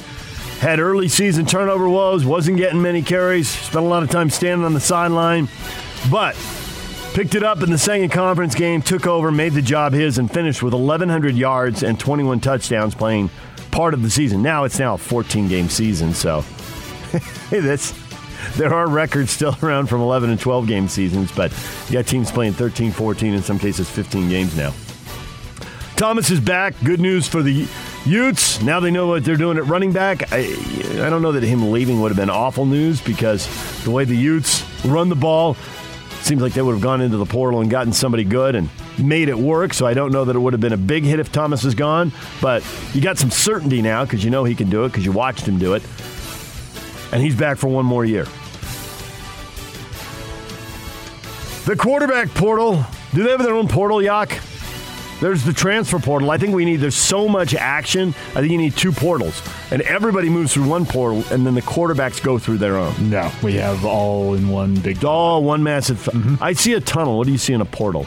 Do you see like a Star Trek thing where they stand there and then they get beamed to another school? I think it's more of like this. You know, you ever watch Stargate, the the TV show. I'm not a big sci-fi guy, so I'm not either. If it's not super mainstream, borderline action Stargate adventure, I'm had not like this guy. big circular thing that it created like this this like it looked like a plasma field. And they walked into it and went they got transformed. Okay, that's kind of right. what I think of it. All right, that would work. Former Missouri quarterback Connor Bazelak is headed to Indiana to compete with Jack Tuttle.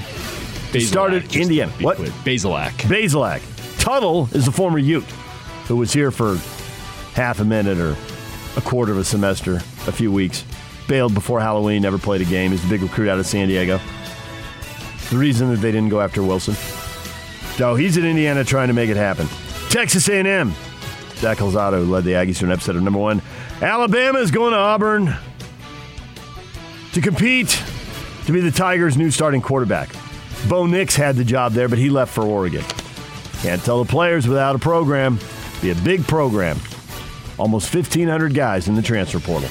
What is trending is brought to you by Shamrock Plumbing. There's no job too big or too small. Get the personal touch with Shamrock Plumbing. Call them at 801 295 1690. That's Shamrock Plumbing. You left RSL out with the press conference. They want to win big. They want. Oh, you're going to now. Okay, now you're going to do it.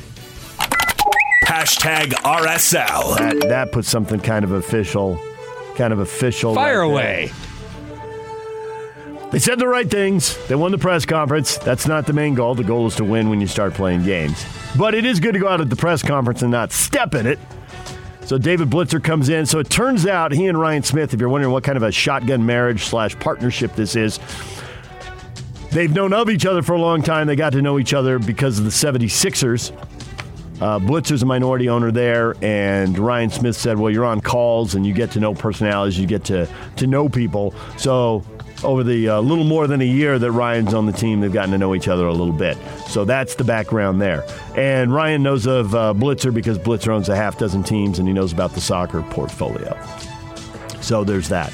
Uh, and Blitzer did drop because they asked him about are you going to go out and sign designated players, or is it kind of Oakland A's money ball the way you're thinking? Or and he said blend of the two. Depends on what needs to be done at the situation, but be clear the goal is the MLS Cup. So that's where he set the bar in his own words. And Ryan followed up with, "Hey, we want to win." So if you're wondering how they're going to handle this, that's what they say. Obviously, actions speak louder than words, and there'll be multiple roster decisions made going forward. And no one will. They're, in the transfer window right now, not the transfer portal. They have a window. So I can really visualize that, Yak, as opposed to the portal. But uh, Ryan did say, you know, this is a process over years. It doesn't happen in a day. You're in the middle of a window. How many guys can you get here? And man, if you think the transfer portal is crazy in soccer, international, and I mean, everybody in soccer talks about around the world kickbacks, bribes. Like, you have to target four guys to get one because it gets out of hand when you start competing for uh, global free agents. All right, I want to bring things full circle. We're actually just seeing this come across. Adrian Wojnarowski, the Utah Jazz are planning to sign center Norvel Pelle to a 10 day hardship deal. He is expected to play tonight versus Toronto. So go right back to the Utah Jazz for a moment. Well, there it is. Going full circle. David Locke, radio voice of the Jazz, is going to join us next. The Jazz and the Raptors tonight. What's left of the Jazz and the Raptors tonight? I would think David Locke has to do a lot more prep for to get to tonight's game. He don't have to do a lot of prep on Rudy. He's got Rudy's backstory and numbers memorized. All right, DJ and PK. David Locke is coming up next. Ryan Smith, Jazz owner, majority owner of the Jazz, minority owner of Real Salt Lake, is going to join us at 8 o'clock so we can talk soccer and basketball with him at that point. DJ and PK, it's 97.5 and 1280 The Zone. This is Jake Scott and Ben Anderson.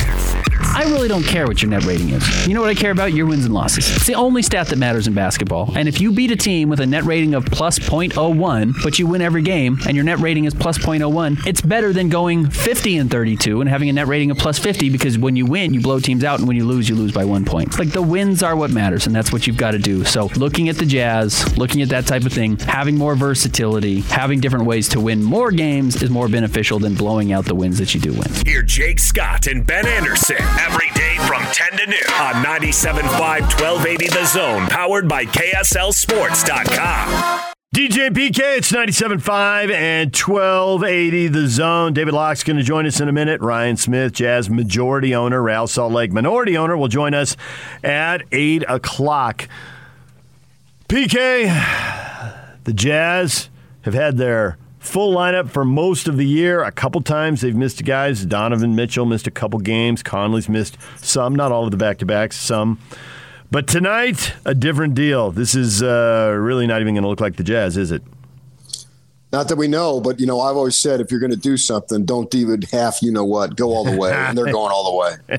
don't do it half. You know what? If you're going to sit guys and leave them in Indiana, sit them all and leave them. So, any of the guys who are going to play tonight, we can talk about this with David Locke in a minute. Any of the guys who are going to play tonight uh, get your attention, intrigue you, or this lineup is so set it doesn't really matter? Yeah, absolutely. It intrigues me for sure. Yeah. It's it, the reason why I watch the Summer League. Uh, you know, Azubuike had a bunch of rebounds in the Summer League. So, what can he do now? I assume he's going to get more than the 16 minutes he got the other night, right? So let's see if he can use his big body because he's a massive human being for sure. Yeah. So you know what what what kind of presence can he make himself be? If I'm these guys, I couldn't be more excited. Absolutely. If I'm the guy, if I'm the guys who aren't playing, I'm just seriously miffed that tomorrow's game isn't in Miami. okay, nice. Let's have a day off in South Florida instead of a day off in Central Indiana. Yeah, I mean, no offense to Central, Central Indiana. Indiana. Wait a minute. We would be offended if someone said, well, I don't want a day off in Salt Lake. I want a day off in uh, Los Angeles or San Francisco. no, I wouldn't. If it's in the uh, first week of January, You would Uh, I understand. that- I, want Yeah, a, I mean- I want a day off in Phoenix. Yeah, you're going weather. I'm just going weather. I mean, that Miami just happens to have the weather. Uh, so for those guys, yeah, put your feet up, relax, do what you got to do. I don't know who's going to be available tomorrow. It doesn't look like Joe and Rudy Gobert are going to be available. I'm not sure. Uh, but for the, the kids who have an opportunity to play tonight, go Wally Pipp somebody. I mean, it's unlikely that it's unlikely that it's going to happen, but that would be my mindset. So yeah, actually, I mean, I don't expect them to win the game, but because of this circumstance, I'm still counting my 17 and three. Oh, you're taking a mulligan? I have to. Come on. this isn't really the team. Right. If you No missed it, to win. Ingles is out, Gobert is out, Conley is out, Bogey is out, Mitchell is out, and Royce O'Neale, Hassan Whiteside, Jordan Clarkson, and Rudy Gay are all questionable.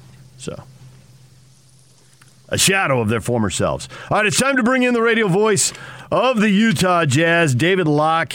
He joins us uh, every Friday here on the Zone Sports Network. His weekly interview is brought to you by the Murdoch Auto Team. David, good morning. Good morning, David James, Patrick Kinahan. How are two of my favorite people to talk to first thing in the morning? Uh, we're great. We're at work. So am I. So are you. Apparently, not all the jazz players are. I assume that you are doing a lot more homework on the jazz for this game than you would normally have to. I am. I mean, I think I'm going to just sit around all day and prep a lot of Trent Forrest, Malik Fitts, Jared Butler, Udoka Azubuike for the Doka Dunk. What else we got today? Elijah Hughes started his career at Eastern Carolina, then went to Syracuse. What else do you want to know? Kind of know all there is to know about these guys. There hasn't been a lot new in two years to add to the list, quite honestly. What can you tell jazz fans about Danuel House, who just signed the 10 day contract? That way the clock doesn't start running. We've heard about it for a while, but don't sign it and don't start the clock. Uh, what, what do you know about him? So my instinct on this one is it actually might be a little bit more than like a 10 day contract. I wouldn't be surprised at all if he doesn't end up being a part of the roster. You know, with Miye Oni going, um, the, he, he's actually cheaper than Miye Oni. He's probably better than Miye Oni. Um, so he really played. He played about seventy-five percent of his possessions in Houston with Harden. So that tells me a few things. One, he can defend a little bit. He can he can guard because when Harden's on the floor, Harden's not guarding. So you need someone out there. Two, he can shoot it because Harden's going to create it and get it for you. Shot it about 36, 38 percent, I think 36 predominantly percent.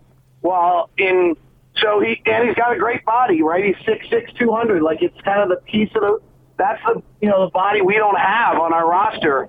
So it makes sense that um, and fits us. Talking to some people around the league, they say he can dribble a little bit, he can pass. Um, this was interesting. I said to someone like, "Well, what about defensively?" Like, "Oh, he's not going to matter defensively. You have Gobert. What do you need?" I said, "Well, give me like Joe." He's like, "Oh, way better." Boyan Bogdanovic. I'm like, he's like, "Way better." I was like, "Royce O'Neale." He's like, "Better." And I was like, "Whoa!" Like Royce O'Neale's our best defender. So um, so that leads me to believe that if he can kind of assimilate and get what we're doing and got his head screwed on right and is, is all lined up, that he might be here for longer than just a 10 day contract. So you'd rather have House than more roster flexibility at the trade deadline? Um, we were, I don't know that you need more than one spot the deadline, but Okay. maybe, I mean, you know, so what? You do a three for one deal and you want to keep all the players and you have to release House, then you just release House. Right? Right. That well, yeah, yeah. But I'm thinking, do you think that House might be better for what they need than what they could get out there? Um, he might be.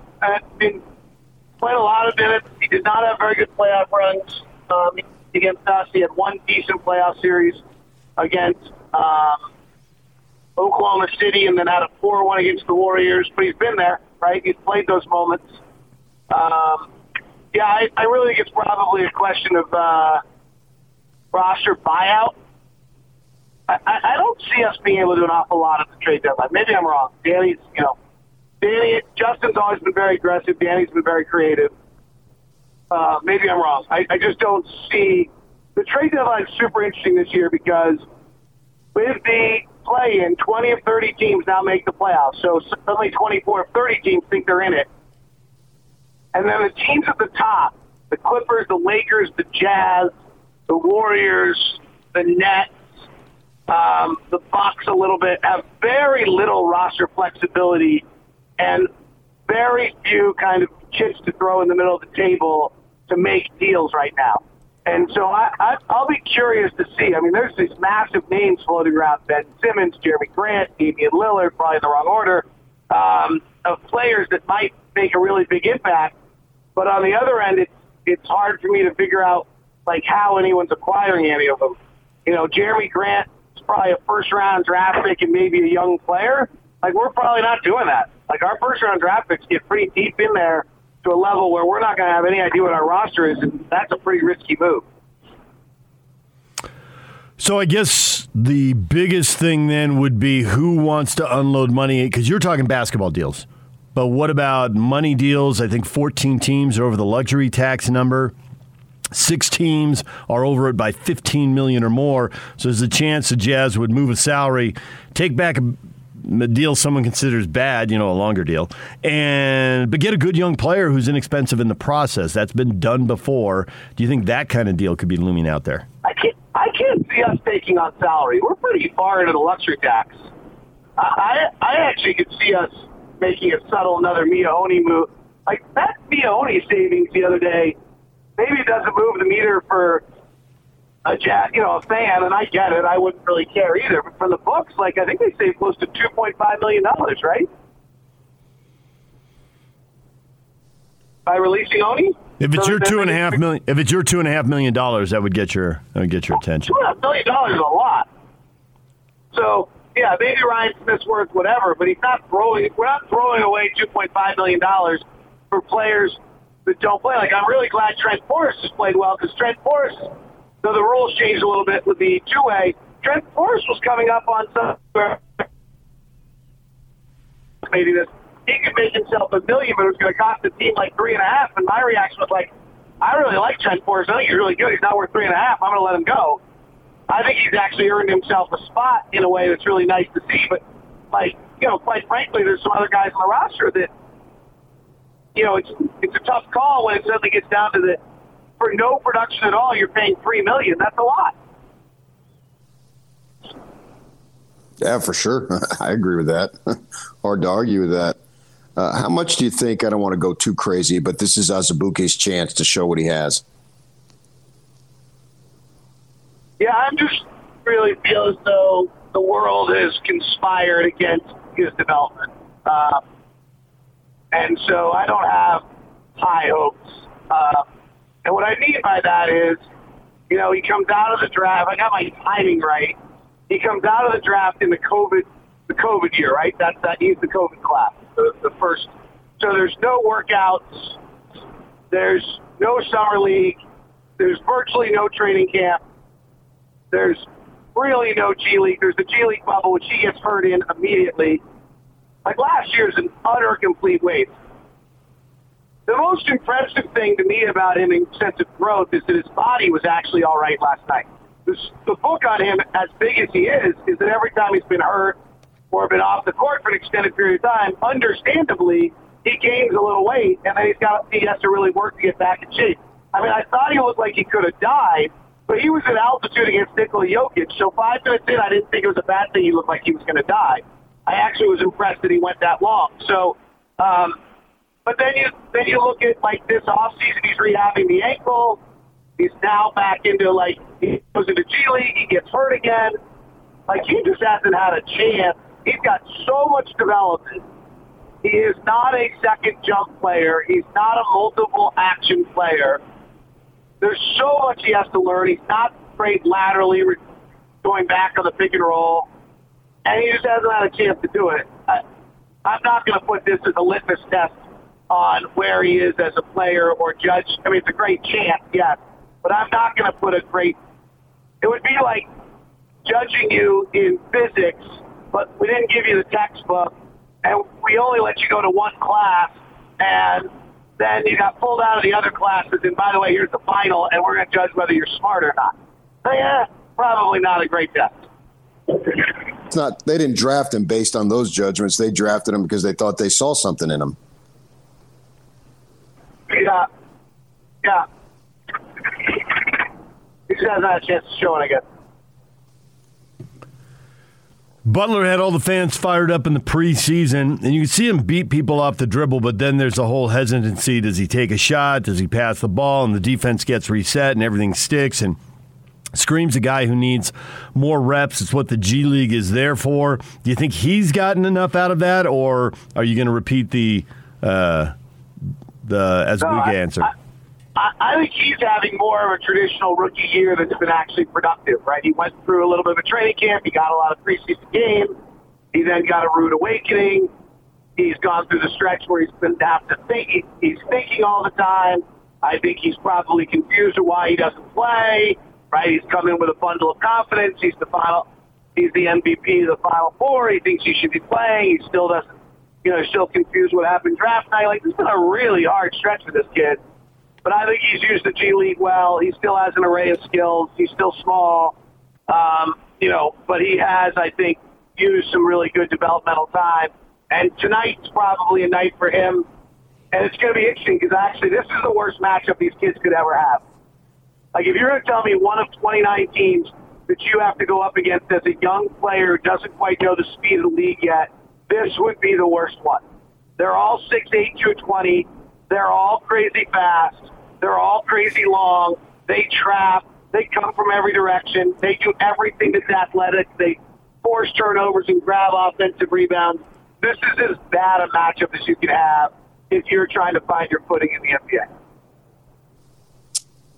How intrigued are you to see what Klay Thompson can do when he comes back? Because they're talking Sunday.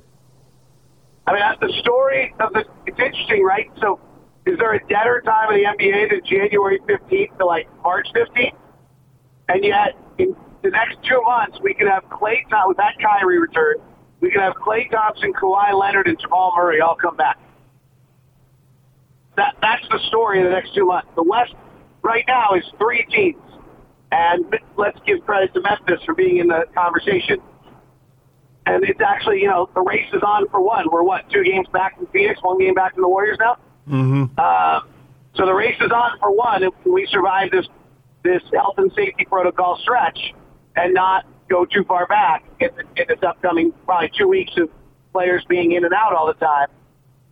And if we do, then it's this race for one. Well, I actually think the race for one could become even more important than ever before because let's give Memphis credit. Say they hold at four, Dallas is five. You know, Denver's six with Jamal Murray, and the Clippers are seven with Kawhi Leonard. Like I want one.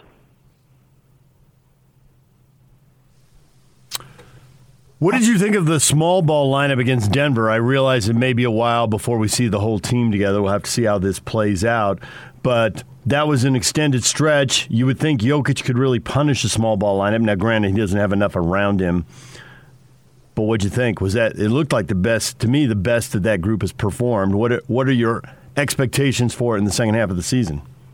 So I thought the interesting one, frankly, was that I was I almost think that they were kind of like done with it, right? It had been pretty pretty awful, and I actually thought that they might have been at the point where they were done with it. Like we're not we're not going back to it.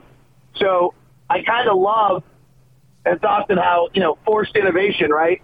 So they did it, and they finally figured out how to play offensively more than defensively. They have been really terrible offensively with that lineup for the last, um, you know, in all those times. They were in the zero percentile offensively in what they in what they were doing. Wait one second, guys. Love you. Have a good trip. Thank you. Um, uh, I love you too. Okay. Um, you have a good trip. Are you going to St. George to play golf? Because she's going to LA to play golf. So, what are you? Are you jealous, or are you going to St. George to play golf?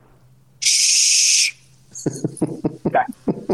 So she should have gone to St. George with you to play golf. Would have I, should have I trusted my 16 year old daughter with you? I guess somebody already. I guess you already are raising one, so I probably should trust you with one also. Uh, yeah, trust me till I pull my hair out, but yeah. Right. I mean, should I have should you and you and Jackie want another kid for a little while? You can like take take her down, play a little golf, better. You know, Thanks you for joining us. You can take from her. Thanks for joining us, David. We'll talk to you next week. Okay. so anyway, back to back to the five out lineup. Um, I, you know, I really think that what they they got forced into it, and what was happening. Ron Boone was talking about this the whole time on the air. It was really interesting. You think of five out as having like all this space, right? Well, you actually have no space on the perimeter because you have five out. And we had nobody could drive, nobody could get anywhere. Guys were standing shoulder to shoulder.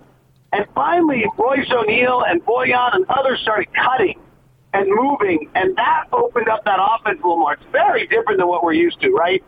And so it's a hard adjustment, and it, I, the question is really going to be whether they can implement an entirely different offense and get them to figure out how to play that way, you know, without Rudy Gobert setting picks or Hassan Whiteside setting picks, which is the basis of everything else we run.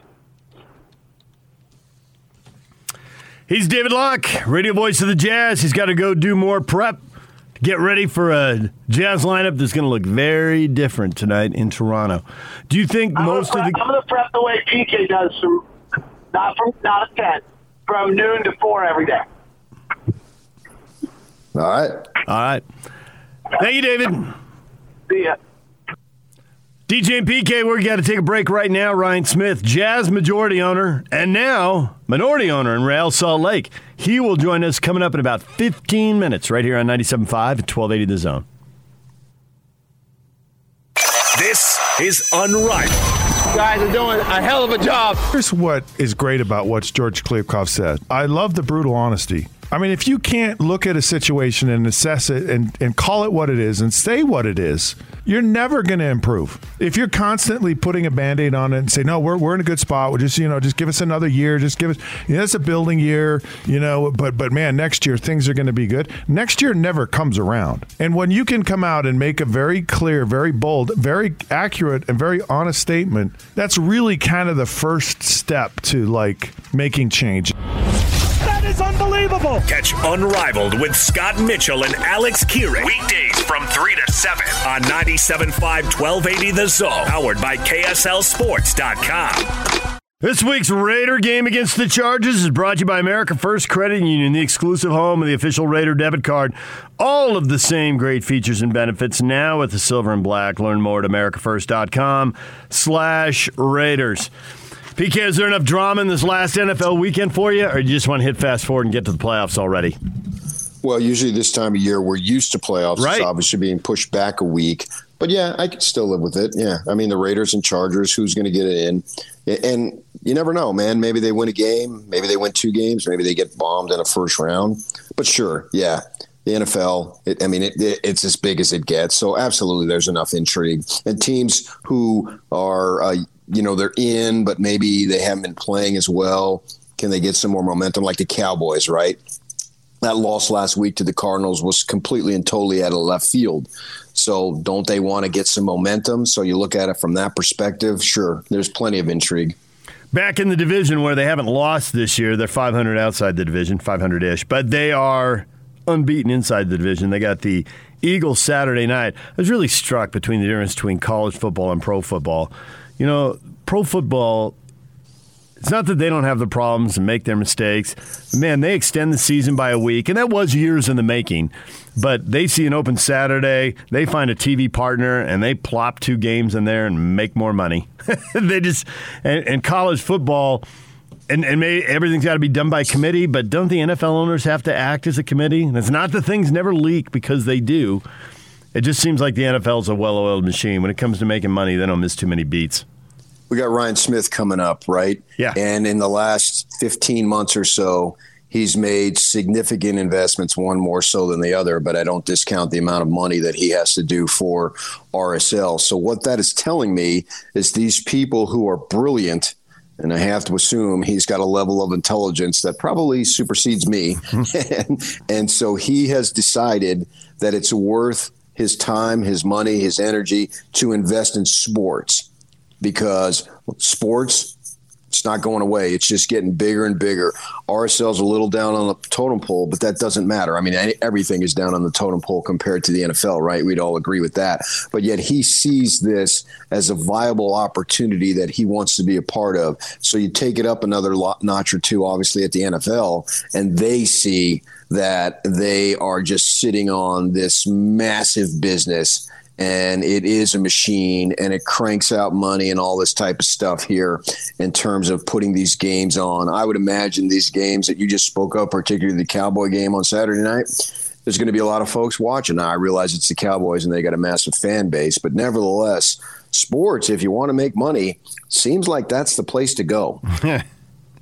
you know, for a long time there was the thing, you know, how do you become a, uh, how does an NFL owner become a, or how does any pro sports owner become a millionaire? Well, you start with a billion dollars. You know, and the joke was you were going to lose. But as you watch people buy into multiple, and there multiple owners buying into multiple teams, well, they must not all be losing money. Exactly. it's like, okay, if you want to buy one, you got a lot of money, and this is your grown up sandbox. You know, some people buy a yacht and you want to buy a team. Okay. And I think that was the mentality for a long time. But when you start seeing people acquiring the second, the third, the fourth, I mean, Stan Kroenke, who just moved the Rams from St. Louis to LA, built a stadium, settled a lawsuit in St. Louis, also owns the, the uh, NBA and NHL teams, the Avalanche and the Nuggets in Denver. And he also owns the Major League Soccer team in Colorado. And he also owns Arsenal in the English Premier League. I mean, he's not buying all of those just to have a team and have fun. He's he's got it figured out. Yeah, is, is he the one who's married to the Walmart yep. Yes, yes, he is. Wow. He's got a pile of money, and she's got a pile of money, and together that's an enormous pile of money. But I don't think they're just doing it frivolously. I'm doing. I think agreed, even though agreed, they got agreed. a ton of money, they're doing it for a purpose. Right. You might have one team because you love the sport and you love being an owner, and and it's you know it's doing what it does. But you, you don't you don't go out and buy second, third, and fourth teams. I mean, in his case, what is that's at least five. He might Yeah. have more I don't know about, but those are the five I know about.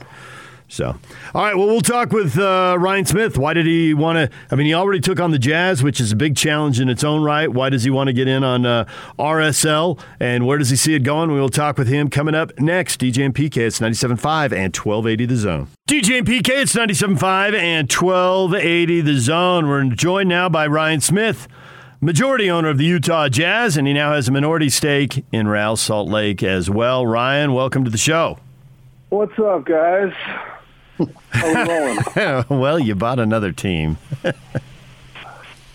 yeah, I don't know how this stuff works, but we end up uh, we uh, man, like the world's a crazy place because we originally started kind of down this road in sports with RSL, and and talking to Millers ended up, you know, going into the the Jazz, and it all came through RSL, and then a year later, you know, I'm talking with Blitz, and he's like, "Hey, this is uh, this is a good opportunity, and I'm a soccer guy. Let's go do this. We'd love to have you involved." And it, you know, I think the original thesis of RSL was right. It was just in the wrong order. Yeah, for sure. We had, you know, we had heard of your interest in in this, so it didn't come as a surprise to us that you got involved. I'm wondering when you go th- into these ventures, how much research do you do before you absolutely say, okay, yes, this is the right thing to do? I mean, first of all, it's like I think that, and and it's hard it's hard to understand this, but you know, sports is a long term commitment, right? you know, these sports franchises, they're, you know, no one gets, I mean, at least from on, on the ownership side, no one's getting a paycheck, right? And I think, I think there's probably a perception out there that these, these create a bunch of, you know, instant wealth or this or that. Um, it's really about the community. And if this MLS team was not in Utah, there'd be no chance that we would have a, a part of it. And, you know, when we did the jazz, I was super fortunate to put together a couple people who don't live in Utah, who are all in on Utah. They love Utah. And it's pretty amazing that when we have an opportunity like this, you know, everyone on the jazz side basically unanimously was like, we're all in on soccer. Even though there's probably two, two of them that will never go to a soccer game or be there and willing to commit because of the broader vision and the good they see in Utah. And that's that's special. And that's what allow us to to go in and do this. And so um, you do a bunch of research. I mean, you got to be familiar with it, but you know, both the Jazz and RSL, like I'm a fan first, right? And so it's kind of a unique spot to be in. I'm also a sponsor first, which is also another unique spot to be in. And so I, I think that it, it helps a lot different owners probably handle it differently. Maybe different owners, the ones who own multiple teams, handle it differently with each club, I, I would assume. But I'm curious how you parcel out your time. Uh, you're married. We all know relationships take time, effort, yeah. and energy. And you got kids. And if we raise kids, we know they take time, energy, and, and focus and all that. You got a company to run, you got a team to run, you got other things you're interested in. We've heard you on social and political issues. Like, how much time do you put into the Jazz in an average week, and how much time do you think you're going to put into RSL in an average week? And how much of the research PK talks about was business, and how much the re- research was personal because you got all these other things to focus on too? Yeah, it's a good question. I think a lot of people are trying try to figure that out. I mean, that's been a question that you're always trying to figure out how to balance, um, you know, and reinventing yourself. I think we all do that. Um, you know, and and I think first and foremost, no one's perfect, right? So I'm not perfect at all, and um, you know, time allocation's hard because it creeps up on you. Like you, you say, hey, this is how much time I'm going to go put into something, and then you look at your calendar and I used to run this exercise for like 10 years where it's like, where did I actually spend time versus where I thought I spent time? And then you're super surprised that, oh my word, I spent 20 hours this week on this and I wasn't planning on it. And we all, we all kind of do that. Um, when it comes to sports though, um, let's just break it down with like RSL first. So I hope in, in I said this yesterday. It's like we are so incredibly fortunate as a state of Utah that David Blitzer planted his MLS flag here. Like I cannot be more direct on that. There's only two soccer franchises in the world that have a portfolio like David does, and it's Man City, and it's what David's put together with six European teams, including Crystal Palace and Augsburg and um, you know team in Belgium, team in Spain, and now Salt Lake. So so first, just you know, someone where it's a natural fit for MLS saying, "Hey, look, I want to do it here," and then we're also maybe one of we're, we're, one of a couple cities that has two professional sports franchises, mainly MLS and basketball. I mean, I think of Portland and Orlando, but we're the only one where they're tied together now with one ownership, and that is also a massive advantage. David's team is going to operate soccer. So let's talk from a time standpoint. I'm here to help, um, regardless of ownership structure or anything else. It would be crazy to not um, want that group operating soccer.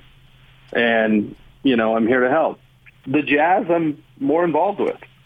And so I think that that's, that's kind of how I think through it. But, you know, um, you know, the NBA has been a crazy place the last couple of years. And, you know, but in both areas, it's like we hire phenomenal people who would do a way better job than I would and, and try to empower them. And I think that you, you've seen that with the Jazz, with both Jay-Z and Ainge coming in. Um, and then, you know, we're so incredibly blessed to have Quinn. Um, it's, it's a pretty, it's a pretty phenomenal organization. And so I just try to help where I can and, and try to not, not mess it up. yeah, for sure. You say that because of the location of the of Salt Lake City, you know, that was your interest in RSL. So it basically it had to be in Salt Lake City. Did it have to be this owner also too that you wanted to partner with? A hundred percent, and that that was that was one of the reasons why. I mean, Blitz called me and said, "Hey, I'm thinking about this. If you're in, I'm in," and and that's really how it happened. And and then we started talking. It started getting much more exciting. Um, from from that standpoint. Um, so it's it, I think I think it's a it's a good move. I mean, this is in its short time, RSL is, has become a storied franchise, and um, there's a lot of respect around the league for what the. I mean, look, going to the Western Conference playoffs this last year, and um, you know, winning a championship. It's it's it's been been an interesting um, and with the academy and everything that they've done.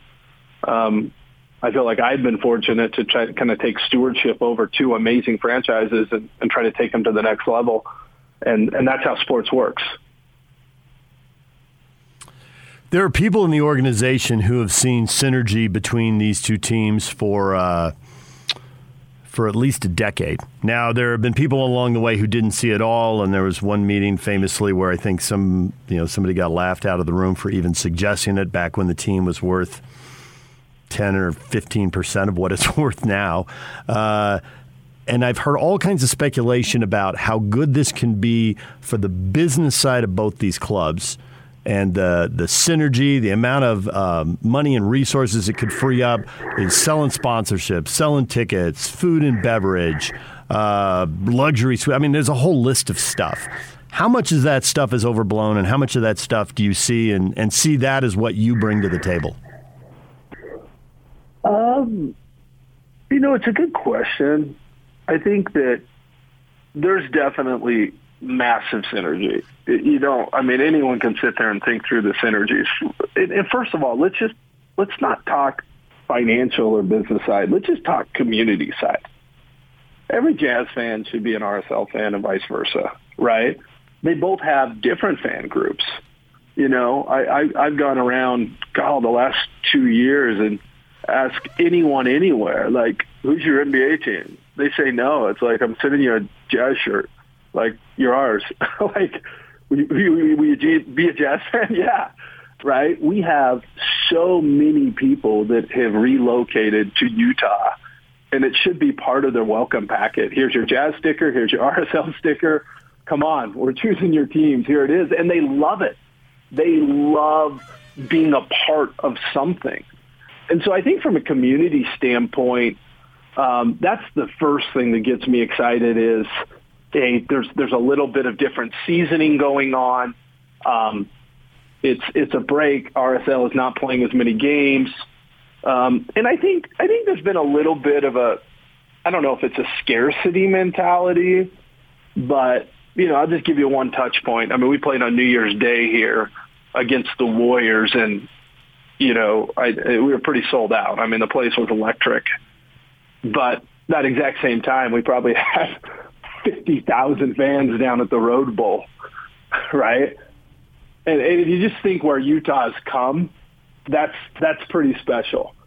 And so I think that there's a lot of synergies at being able to have these two organizations tied. And I mean, the different organizations, we kept them completely independent. Um, we do that on purpose. I think they'll both operate way better. Um, but you know, it's it's it's not hard. I mean, from from jerseys and swag to, you know, food contracts and there, there's a lot there's a lot that can be done on the business side and but but I'm much more excited about just the connection with the community and some of the things that are working well on both sides and, and just getting the community involved in sports because in a world where Kyle it feels like everything's just dividing us um, you know, especially during COVID and other things, like people can go watch sports and, and forget about life for a while. And we all can agree on something as a community. And it, that's why I'm doing this. Um, truly is. I mean, I want to win and I'm super competitive and, you know, there's nothing I want more than championships for Utah. And if I can help try to bring that, then it's it's definitely worth it. But along the way, we we've got to get our community involved, and I love where the Jazz is going with that and how we're reaching out. And um, you know, we started the Jazz Foundation, which is the one that's doing the scholarships, and um, you know, the Jazz have always had that spot in the community. So. I'm wondering for you, how much of a challenge is it to balance being an owner, so you have to be fiscally responsible and all that type of stuff, versus being a fan where you want the team to win and you may have connections to individuals that you may have to part with? Um, look, the NBA, for example, is is a really unique spot right now. I would say over the last five years, the NBA looks very different than it's ever looked. You know, if you look at the ownership groups in the NBA, these these owners are not messing around. Um, if I look at the peer group out there, whether it's Ballmer, it's Cuban, um, you know, I can just go group by group. Um, what you saw in Milwaukee, um, you know, it's not just a couple of ownership groups. Um, Brooklyn with Tsai, they're they're in it to win it, and you know you've got you've got two teams this year that are further over the salary cap than all, and then the luxury tax than every team combined last year, which is crazy.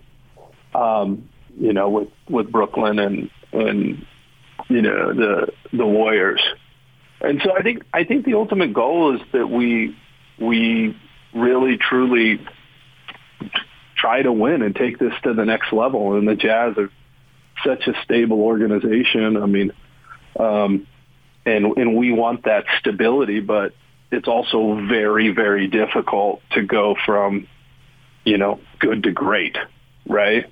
And, you know, a, lot of the reason for, um, you know, me wanting to tap Danny is because he's an individual that's been able to do that. And he's at a point in his career where there's not a lot of ego and he just wants to come in and help and he's here. And, um, you know, you got one of the best basketball minds in the world who's, had one of the most stable franchises and has more playoff wins than than anyone the last 15 years.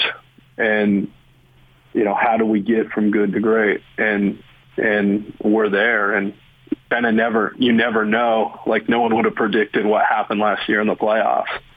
And you know, I like our guys. I like our spot, and it's um, we're pretty fortunate. Um, pretty fortunate to be a sports fan in Utah right now. Ryan Smith joining us, Jazz majority owner, and now he has a minority stake in Real Salt Lake as well. Uh, there were a lot of owners who took a big hit during COVID. Live events took a big hit. Do you feel like, and, and you probably know more because I think the commissioners and the owners have access to a lot of information. Do you feel like that you're at the tail end of that right now? Do you feel like you're in the middle of it, and financially you're still going to be battling this going forward? What do you What do you think? Man, it's. I feel like every time we feel like we're we're turning a corner, um, this happens, and it's it's a hard year for hard couple years for for just so many people, and there's so much suffering that's been going on. But um, you know, I think we're learning as a as a society to kind of try to work through this, and you know, I, I I love the idea of having people together. I mean, when we came out, you know, there's I mean, we see the backlash when we say, hey, you got to be vaccinated, you got to be tested in the arena, and COVID's over, and then here we are today, right, where we've got players who are testing positive. We're we're up in Toronto tonight, where the entire city shut down, and I'm just grateful for our fan base and our community for trying to do their part in keeping it open, because you know we could very very easily be in a spot where we don't have live events, and that's just not good or sustainable for anyone. And so I think um, you know I appreciate Utah for for kind of leaning in and and trying to help get through it because it's it's unprecedented. I mean, no one's been through this before, and you know it's hard, and there's a lot that a lot of people don't understand, and so I think we're all just kind of leaning in together. And I think what Adam Silver just came out and did and said, "Hey, we're gonna we're gonna have to learn to play through this, whether it's ten day contracts or whatever else. Like the show's gonna go on." Um, whereas, you know, and we were part. of I mean, we shut down the world, not just the NBA, but the Utah Jazz. Like that was the tipping point to say, "Hey, look, we're in we're in Oklahoma City, and and um, everything kind of oh wow, this is serious." So we're taking a different approach um, and, and fortunately, um, we've been able to do it. But health and safety are our first priority, and and it's challenging, man. It, it, it takes a toll on everyone. I mean, I would say the last two years in the NBA are are equivalent to five years, and and you know, coaching players like it's hard. It is hard, and you know the travel, not knowing who's playing, not knowing you know, testing, landing in a city at two in the morning, and instead of going to bed, it's you know, wake up at six and test so you can get your test back. It's it, it's a grind, and it and it truly has taken a toll on mental health and everything else, and so everyone's just trying to get through it. I think the biggest surprise for me, Ryan, is why aren't you in Maui with Tony? oh man, I I you know, it's uh, his caddy Mark's got to get back on the bag and get a little rhythm with him, right? Like we want we want everyone to to feel good about where they stand. but he, uh, look, I hope uh, we had a good little run there, man. I mean, on Saturday it, it, in in uh, the Bahamas, like we we got it going. That course is just super tough. The wind started coming, and Tony hit the ball so good, and you know it was. We had some serious warning track power that week, where we where where it was it was going, and even on even on Sunday on the weekend, like we we had a good chance to do it. But it was uh, what an amazing experience. There's not a better human than Tony Finau. Um, you know, we played a lot of golf together. I've I've been in tournament play next to him, and you know he called me and was just like, "Hey, I need you," and I was like, "All right," uh, but I had no idea that we'd be racing into contention on Saturday. I was just trying to not lose clubs, and I mean the first day I think I lost like two head covers and didn't break. I, I was just.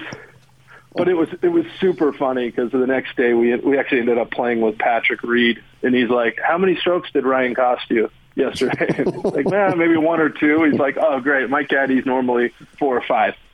So I, I felt better. And you know, but it's it's crazy to be out there. You you basically had the Ryder Cup out there with the top 20 players in the world and and um, the top 20 caddies in the world, and you know it's intimidating when you're sitting there and Bones is next to you and you're, trying to, hey, will you, will you grab the bunker or will you get yardage? But but Tony keeps it so cool. It's, what you see is what you get. He's probably one of the most chill humans in the world, and that's why he's so good at golf. Like he just he can shake it off. And there's a, there's a lot of there's a lot of lessons there, man. I mean, on Sunday we played with Scotty Scheffler, who triple bogeyed the third hole, and he's talking to me like nothing happened on the way over, and then he goes and rips off nine birdies in a row and takes second in the tournament. Wow. Nine birdies in the last 16, 15 holes. I'd never seen anything like it, and it's why attitude in sports is so important. Um, but it was it was pretty cool. Well, you took the Bahamas, but you gave up Maui, so I guess you got to split the uh, split that stuff down the middle, right? Hey, I just I just go where they need me. there you go. All right, Ryan. Well, we know you got to go, so we got to let you go. I was going to say the press conference and uh, the media availability went. Uh, went really well yesterday. I know when the press conference is a temporary thing and then all the other stuff comes, and you made a point about it's a multi season commitment and journey and all that. The one thing I would add is when, uh, when David Blitzer said the goal is to win the MLS Cup, for a big chunk of the longtime RSL fan base, the 2011 loss in the uh, Champions League final at home is the moment they want back. And so you can tell David, as much as everybody wants the MLS Cup, and they do, that moment to be the first MLS team to be the champion of the continent yeah. and to yeah, the yeah, credibility that comes with beating a team from Mexico. It's an intense rivalry, but everybody knows there's a lot of credibility to be had. If you're the first team to do that, you'll always be the first club to do that. So I don't know if he knew that piece of history. I know he's living overseas for a while and all that, but for the people who are in that stadium, that one still stings. Yeah, was that in the last? It happened in the last little bit, right? They yeah, in 2011 they'd gone Yeah. down there and drew, and they only needed a scoreless tie here. They gave up a goal, and they almost scored at the end, which would have bailed it out. Yeah, yeah. Now I'm just pouring salt in the wound with all the details, but No, yeah. I, I mean, I was. We, we sat down with Rimando and Beckerman and those guys last night, and they were. We went through the a lot of the the ins and outs of kind of their favorite moments. And look, I think I think uh, Blitz, like like I said, we're super lucky, and we're we're we're kind of both just about the community and in it to in it to make people proud. And you know, sports are interesting. Like you can do everything you can, and and you win or you win the championship, you can do everything you can, and it doesn't go that way. So I think the one thing that that people can expect from us is that we're going to do everything we can, and you know you got to look at a little bit over time. And but Blitz Blitz is sitting there watching hockey because he's a he owns part of the Devils. While we're there, I mean he's all in. This guy loves sports, and so we're excited. thank you, Ryan. We appreciate it. All right, thanks guys. Keep the good work. Ryan Smith, majority owner of the Utah Jazz, and now he's got a minority stake in RSL as well. DJ and PK, we got to take a break. We'll come back with the Jazz update. Jazz shorthanded tonight. Ryan talked about that a little bit, and uh, our reaction to some of the things Ryan said. We will get to that next. DJ and PK at 97.5 and 1280 The Zone. This is Jake Scott and Ben Anderson.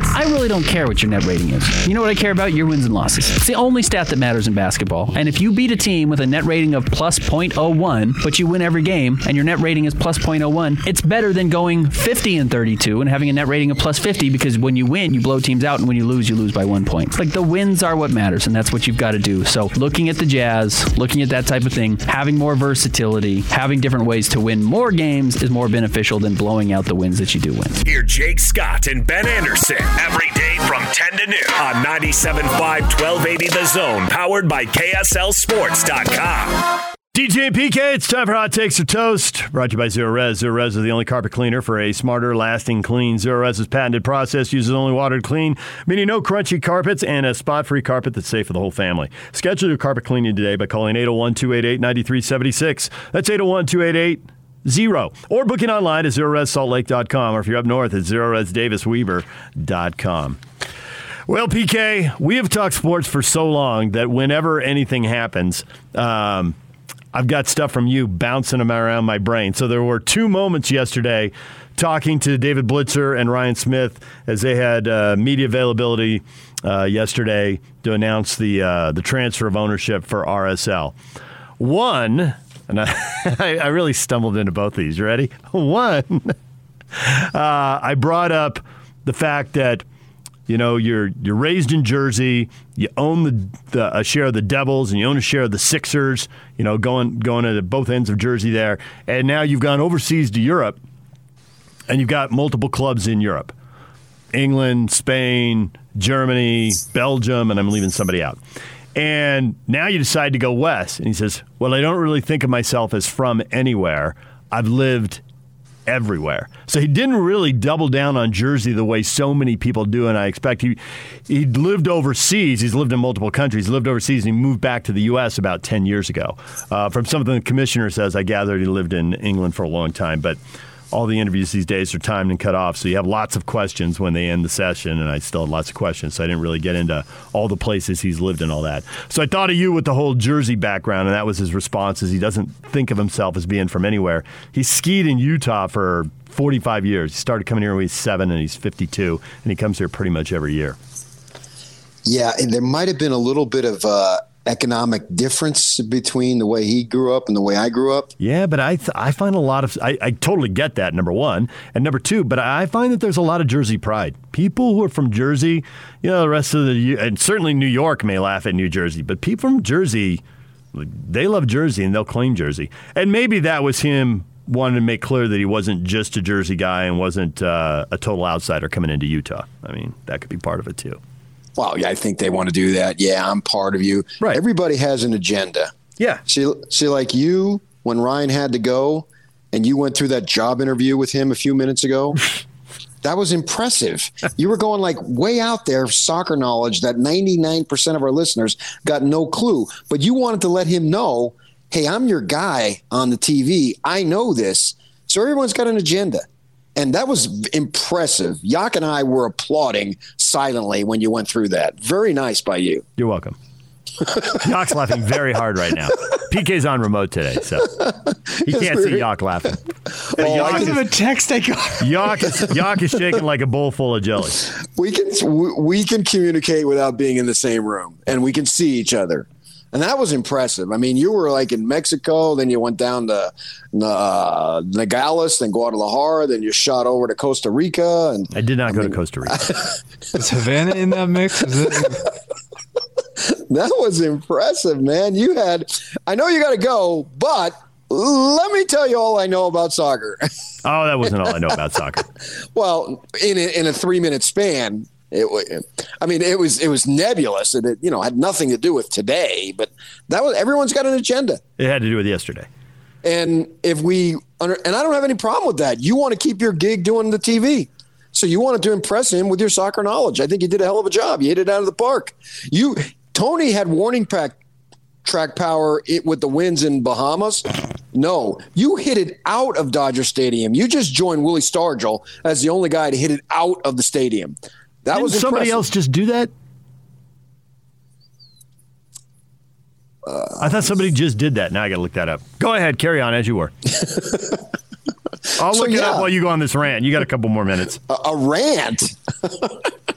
rant is what we heard yesterday. Today is truth.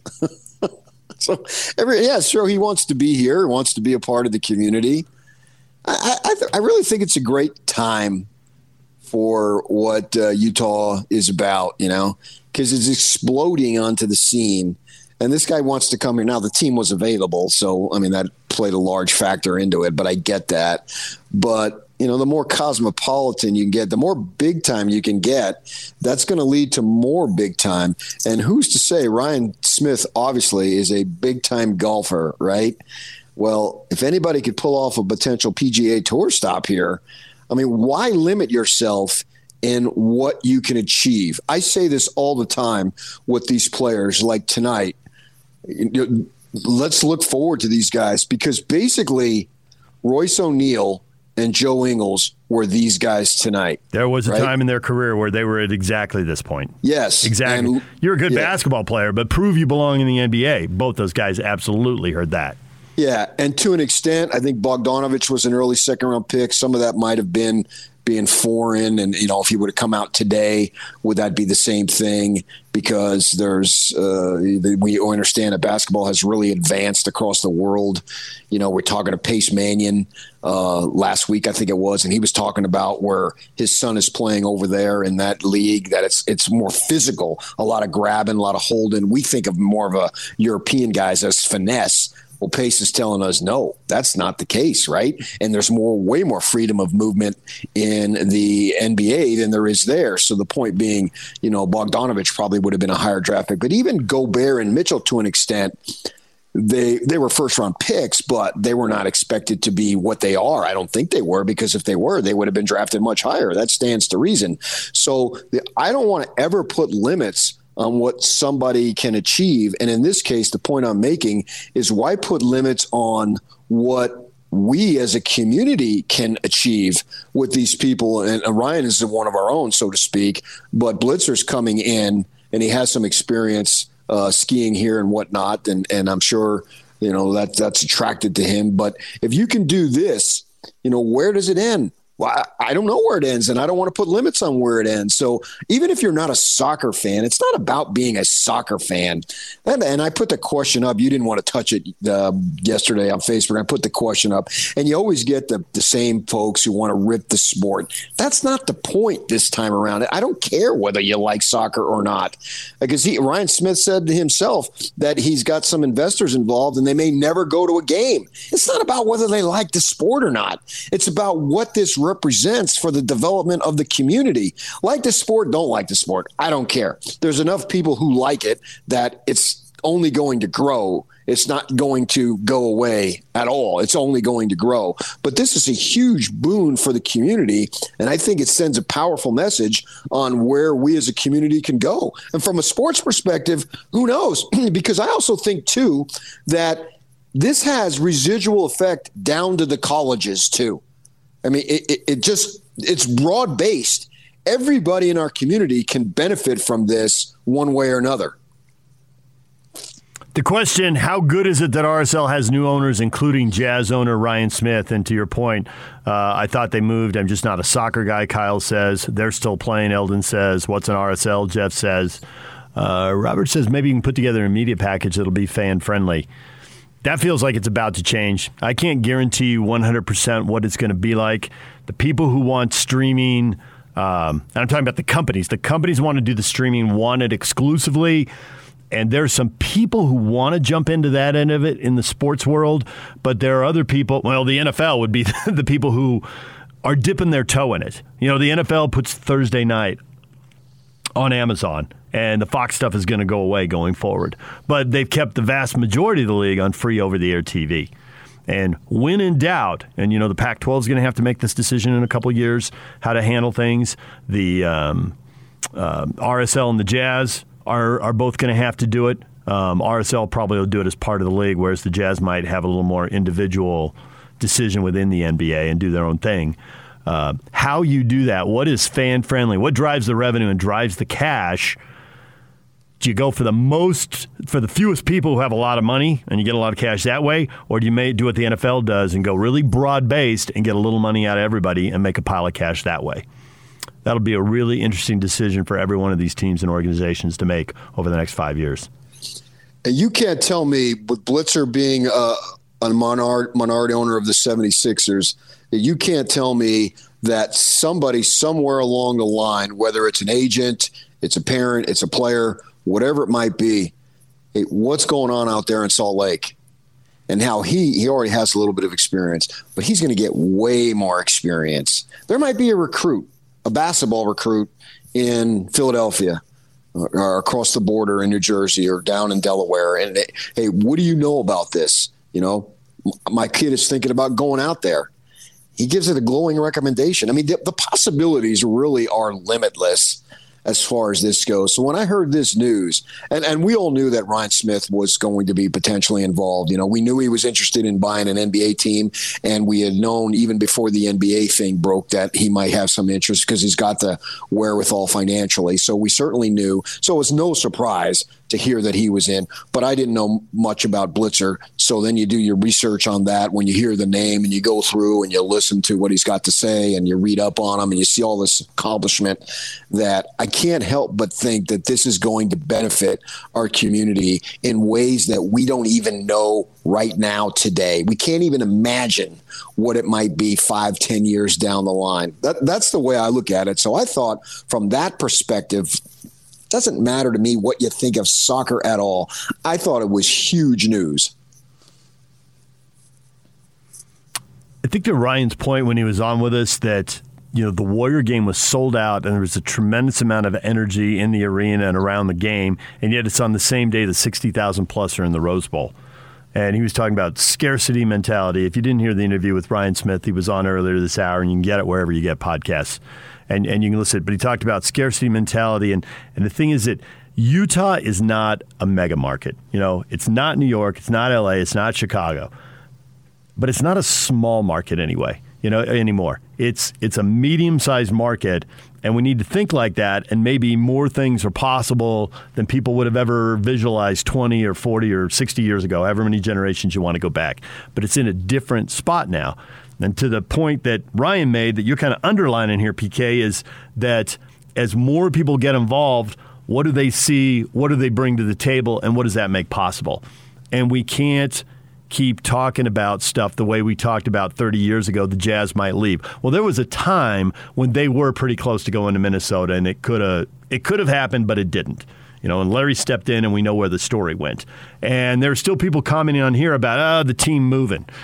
Man, the money Dell Loy spent on that academy down there, they're not moving. They want 20 more of those. They got one. They don't even have a second one like that. They're not walking away from that. The stadium, the academy, the local ownership, and now you mix in a guy who owns multiple sports teams in multiple leagues, multiple everything. I mean, he's across the board basketball, hockey, soccer, multiple continents. So, what's possible going forward? It's different than what was possible five years ago. Yeah, I think basically you name it and it's possible, some more possible than others. And, you know, it doesn't have to be, well, just limit it to, well, I want an NFL team, I want an NHL team, I want an uh, MLB team. It, and those are the obvious choices uh, out there. But I think that it can go well beyond that because you just go back 10 years and Vegas was thought of as just no way anybody's touching that. It was a minor league yeah. outpost. It was a now mi- it's hot as can be. Yeah. NHL first, the NFL, and then you got baseball and basketball looking at it. For sure. All right, DJ and PK, it's 97.5 and 1280 the zone. We got another round of uh, questions of the day because PK's just slapping them up there one after another. The Jazz are in a very different spot, and we will get to that coming up. DJ and PK, the shorthanded Jazz in Toronto. We'll get to that next. Stay with us. This is Unrivaled. You guys are doing a hell of a job. I just believe it can't be status quo for Utah because if it's status quo, USC, Oregon are going to go. They're going to blow by Utah in the next couple years. Utah's got to get bold. They got to get creative. They got to get outside the box. They got to get some big time recruits, bigger than what they've been getting. That is unbelievable. Catch Unrivaled with Scott Mitchell and Alex Kirry. Weekdays from 3 to 7 on 97.5 1280 The Zone. Powered by KSLSports.com. This week's Raiders game against the Chargers is brought to you by America First Credit Union, the exclusive home of the official Raider debit card. All of the same great features and benefits now with the silver and black. Learn more at AmericaFirst.com slash Raiders. All right, we got multiple question of the day going. Joe Ingles and the entire starting five minus Royce O'Neale are out for the Toronto game. What do you think about them apples? going for movie lines there or just uh, general cliches? Oh, just throwing it out there. Okay. Matt Damon. How about them apples? Throwing the uh, throwing the phone number up against the window. Great movie line. Nate says we lose firepower. Oh. I know, double O's. we lose firepower, but we get to see what Spell our bench check of is your two. friend. You what? Spell check is your friend. Yeah, right. We lose firepower, but we get to see what our bench and two way players might be able or not able to do with some serious minutes. We'll be intriguing to see if somebody shines. One NBA skill. That's what you need out of a bench guy. What do you do? You brought up uh, Doak earlier, rebounding, because that's the obvious one to go with, go to with him. Uh, you know, with somebody else could be shooting with Royce O'Neale. You know, the ability to d somebody up, stay in front of them, whatever it is. Can you bring one elite skill to the table? I think it was Locke who said this on our show years ago, or maybe when he was doing his own show. Every NBA game, somebody's going to get points, somebody's going to get rebounds, right? Mm-hmm. In the losing teams, if you win only 20 games, you're still going to have a leading scorer that's going to have close to 20 points. So there's going to be some talent out on that floor, and somebody's going to score, somebody's going to rebound, somebody's going to assist. You know, unless it's some abysmal game in which they score 54 points or something. And even then, we'll remember this. That's the thing that I love from this game about multiple reasons is that when we get to May, when playoffs are rolling, we're going to remember this game. Whereas if they went up there and lost with the usual cast of characters or won, unless somebody did something outrageous, you know, Mitchell went for 65 or something, there's no way we would remember this game. Now we're going to remember it. This game, in a weird way, has a sense of anticipation that I am going to enjoy because these guys who take the floor tonight, they're me. This is who I was. I don't think it's who I am now, but this is who I was. I was a nobody trying to make it. And I think a lot of us can relate to that. And to an extent, there was a time you were a nobody who was trying to make it. The, unless you're, you know, LeBron and you're anointed from the time you're 12 or you've got a dad in the business or what have you, to a large degree, all of us at some point are nobodies trying to make it. So I don't want to make it sound like I'm out there myself. It's like, you know, all the odds were against me. But nevertheless, I can see myself in these guys.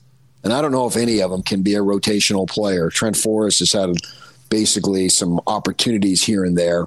But let's see what you got, man. Go out there and show them because there's a world out there that's going to doubt you every step of the way for whatever reason. And now you've got this opportunity. So, from that perspective, some random regular season game really has my interest tonight to where, of course, I'm going to watch it and I want to see. This is, and I don't want to build it up like this is a make or break, all or nothing opportunity. But nevertheless, this is an opportunity. And, and the great coaches in our community, and we've had a number of them over the years, they stay with you the stuff that they say, right? We can quote them, even the ones who are no longer living. And I'm talking about Jerry Sloan. You know, there's 29 other teams out there, whatever it was. We've heard him say that so many times. And these guys got livings on the line here. And you do something tonight, and it could stick with somebody. If it's not the Jazz, who knows where it is? So this is a great opportunity, and I'm actually excited about this game. Tony's right there with you. Next man up. Let's see what these youngsters are made of. My guess is they all think they should be getting more time. It's time to put up. I bet yeah. they do think that. I bet they do think I could do this if I was given a chance.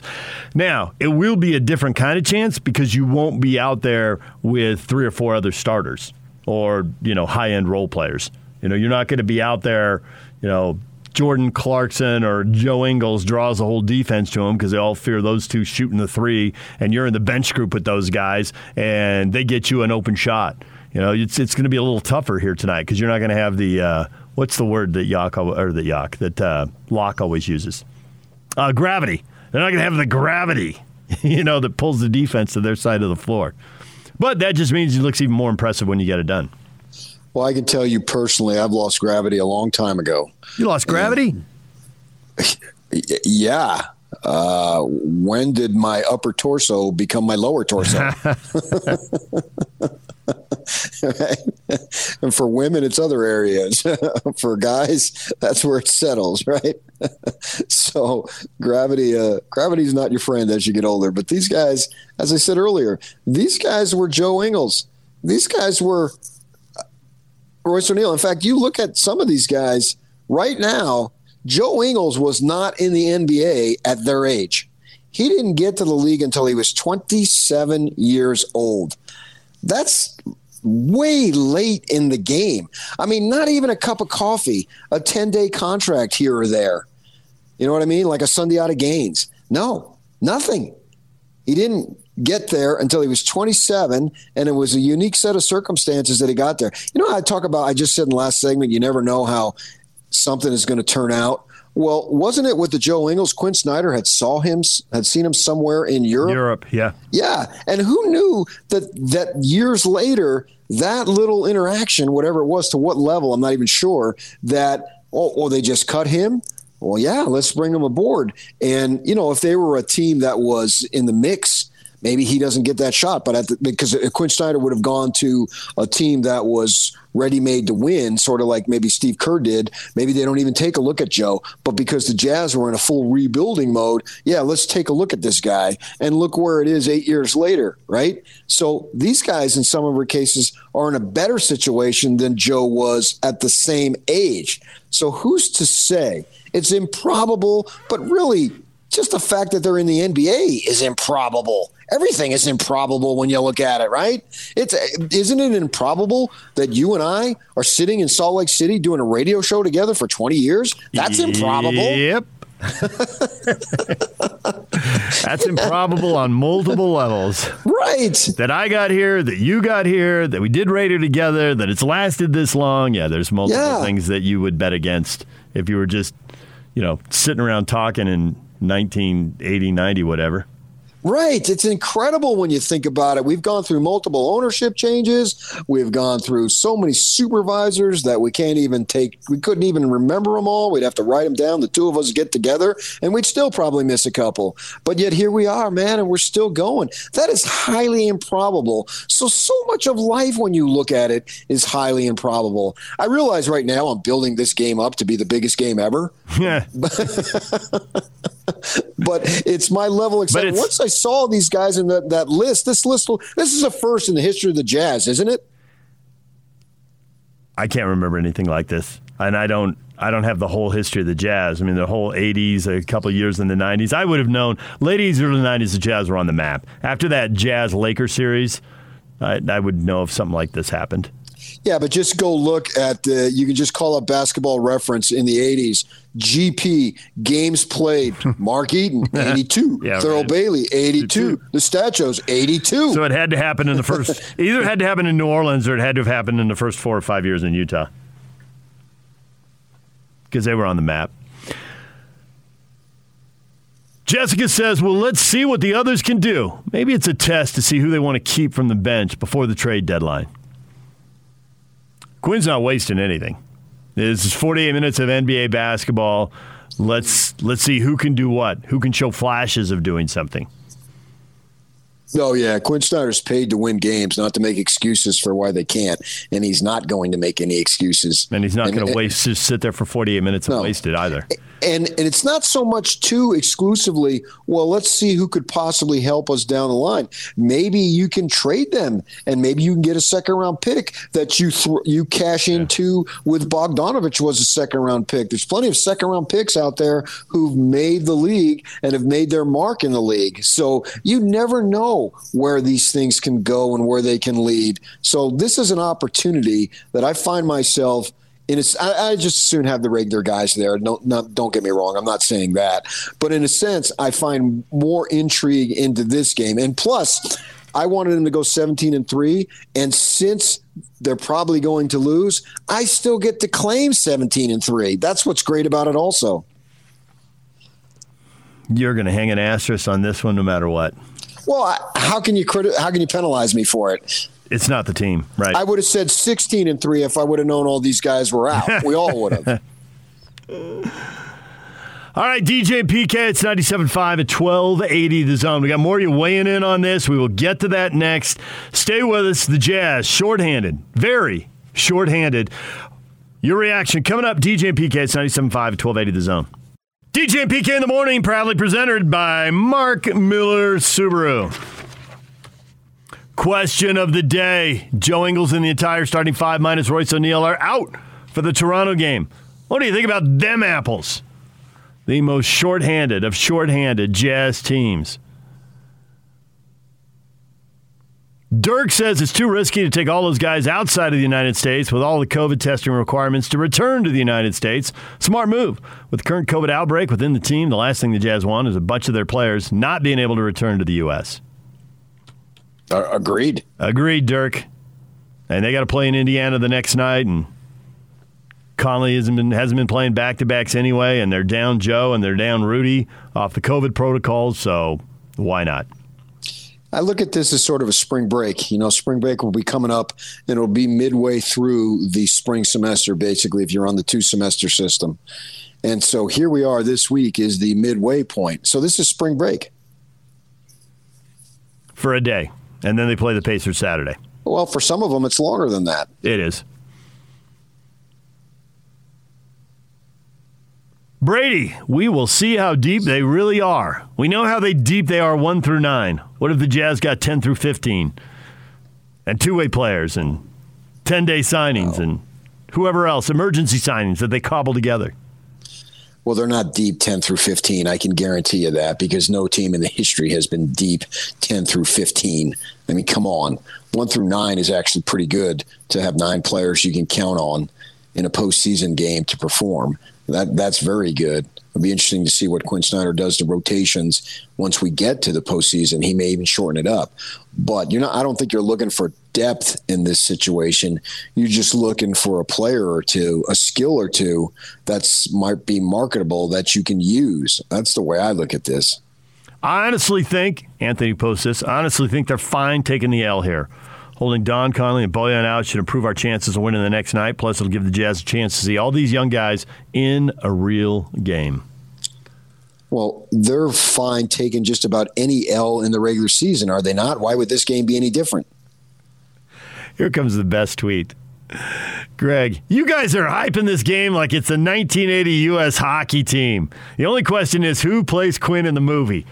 Excellent question, Greg. I'm glad you brought that up. Who plays Quin in the movie? Himself. well, what if they don't make the movie for 30 years?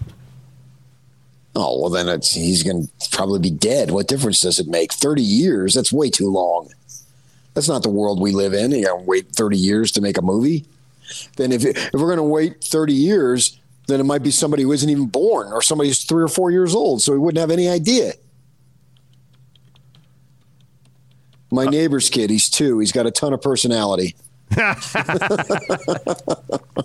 right, he just retweeted. Excellent question. Mm-hmm. Nominees, please.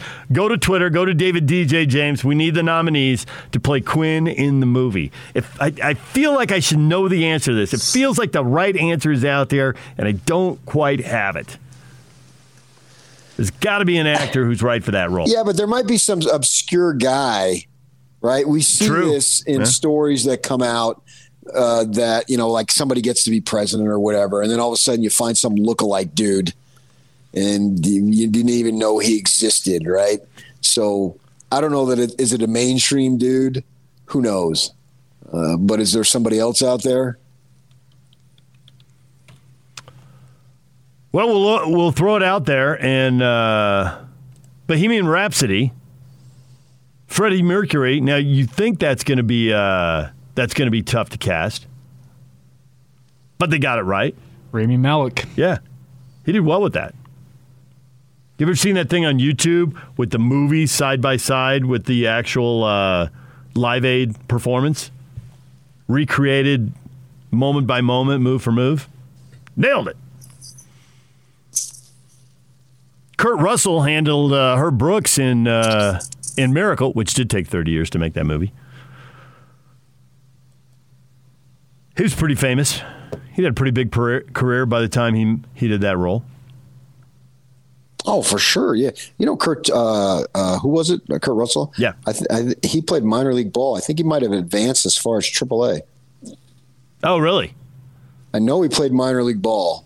Yeah, I'm not sure how far he advanced. I mean, you could look it up, take a second, but yeah, he was a he was a pretty obviously good ba- baseball player. Well, maybe that's why he had the authenticity in the locker room delivering uh, some of those speeches. He got it. He'd been in the middle of it. Yeah.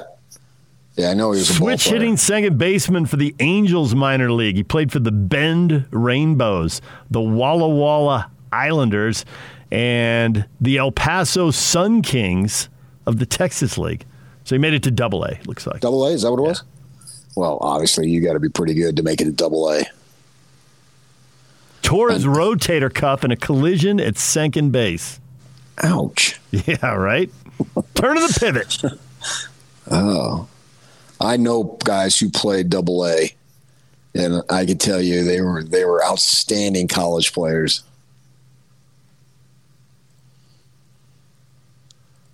All right, hit us up on Twitter. Who's going to play Quin in the movie? That's uh, Mickey Rourke, circa 1990. yeah, time travel. Oh well, yeah, we're, if we're having fun, why not? Uh, Cillian Murphy. Should I know? That, should I know who that is? Not bad. Got the physical resemblance a little bit. Ah, the guy who played Scarecrow in the Batman series. Oh, okay. Is that it? All right. Uh, James Spader. James Spader is getting a shout out. Uh, Matthew McConaughey is getting a shout out. we got people who are sending us side by side images. Oh, this is hilarious. Excellent. I'm going to retweet some of these. You can uh, you can go in and, and enjoy them. Good work, people. Good work. All right, keep them coming. DJ and PK, it's 97.5 at 1280 The Zone. Jazz and the Pacers on Saturday.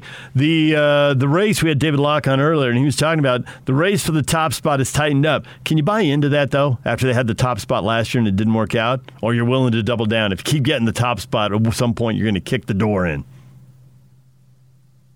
Or do you I not, don't know. or do you that, not I care? Just play I good don't know basketball. That, that that top spot correlates to getting to the NBA Finals, but it, it, it's like home court, which obviously that's what it gives you. But when you go in a series, all it does is guarantee you four games at home if it goes seven. It doesn't guarantee you that you're going to win any of those games. But nevertheless, you want it, right? You want to have as many advantages as you possibly can. So, yeah, why wouldn't you want to f- be number one? And I think this year, uh, I, I, I'm trying to, I'm going to contradict myself. You are. I was going to Are you going to go Grizzlies and how good they are and how difficult they'll be?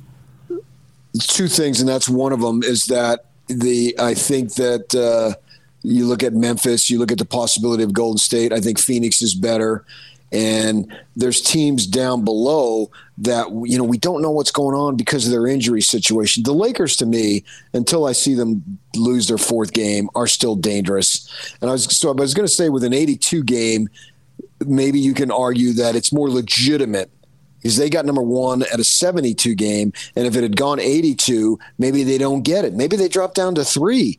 Uh, but at the same time, with so many guys having to sit out and enter the protocol and this or that, that who knows if it's as legitimate just because you're playing 10 more games. I mean, we were laughing about Steph Curry going to torch the next opponent because he struggled against the Mavericks. And they gave him Well, the off. He didn't even play. Nope. And neither did Draymond Green. Right? So they lose to the Pelicans. So obviously they don't care uh, about any individual game. They care more about getting Steph healthy. He's got a quad issue, and it's hard to shoot without your legs under you. And so, if the five for 24 is partly he doesn't feel good, well, then give him time off until he feels good. He's Steph Curry. Get him healthy. So I don't know what it means, but nevertheless, I think that I would rather have it than not have it. But at the same time, that puts a target on you. If you go out two years in a row in the second round with the number one seed, you're starting to build a rep there that is uh, You don't want. something you don't Yeah. you just so yeah obviously you don't want so I don't I don't know what it means man all I know is when the postseason starts the first team to 16 wins it all Well, Locke's point earlier this morning was that the one seed we can look at the second round, and the Grizzlies. The Grizzlies are playing well, so let's not sleep on the Grizzlies. They are playing well. They are winning a bunch of games, and they have separated from everybody. Uh, you know, five through eight. They've pulled away from those teams. So maybe they wouldn't be that easy a second round matchup because it's easy to say, oh, you want to miss the Suns and the Warriors in the second round. Let them beat each other up. You take the quote unquote easy matchup. Well, maybe the Grizzlies won't be that easy a matchup. Locke's point was even looking at the first round. The teams five through eight right now aren't good right now, but lots of them have injuries. If any of them get healthy, they could be very good by the time you get to the playoffs. Now, they also may have separated themselves, put themselves into the five or six seed. So Locke's point was, get up high because out of those four teams that are struggling, some of them still won't be healthy and they will still be struggling and give yourself the easier first round matchup. As opposed to, hey, the Lakers are healthy and have got it together and playing well, and they're the six and you're the three. So good luck with them in the first round. And if you win, then you get the Suns of the Warriors. Okay, so what difference does it make? So if you go out in the second round, is that any better? I suppose it's a little better, but it's, it's a little better. Enough. But since the Jazz just did that last year as the one seed, beating Memphis, who was the nine, who played their way into the eight and then got into the playoffs.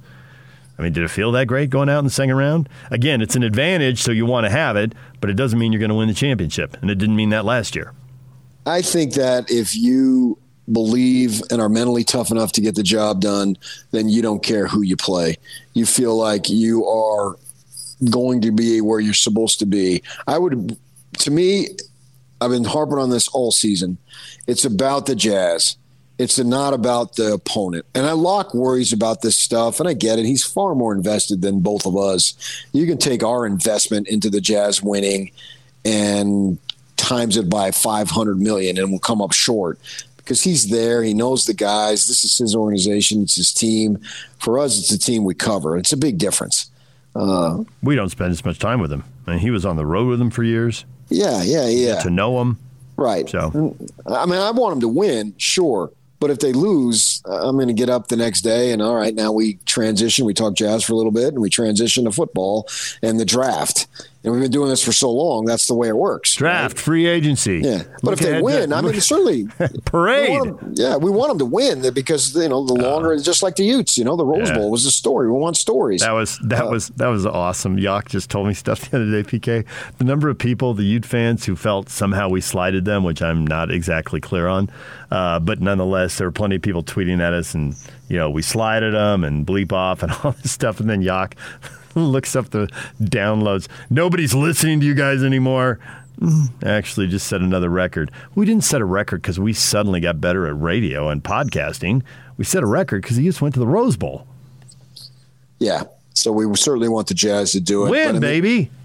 and and it, it hurts for fans when they lose. I get that. I understand all that. Uh, so you come up with ways like you know, try to lower expectations. Like Toronto's the toughest matchup for these Jazz guys in the history of the NBA. He sold that so hard, I will admit that mentally he broke me down and I clicked on the standings. Did Toronto get hot and I missed it? Are they 10 games over 500? No. No, they're two over. They were right where I thought they were. But establish a lower barometer and then if they play tough, oh man, they, these guys did well. I, I understand all that.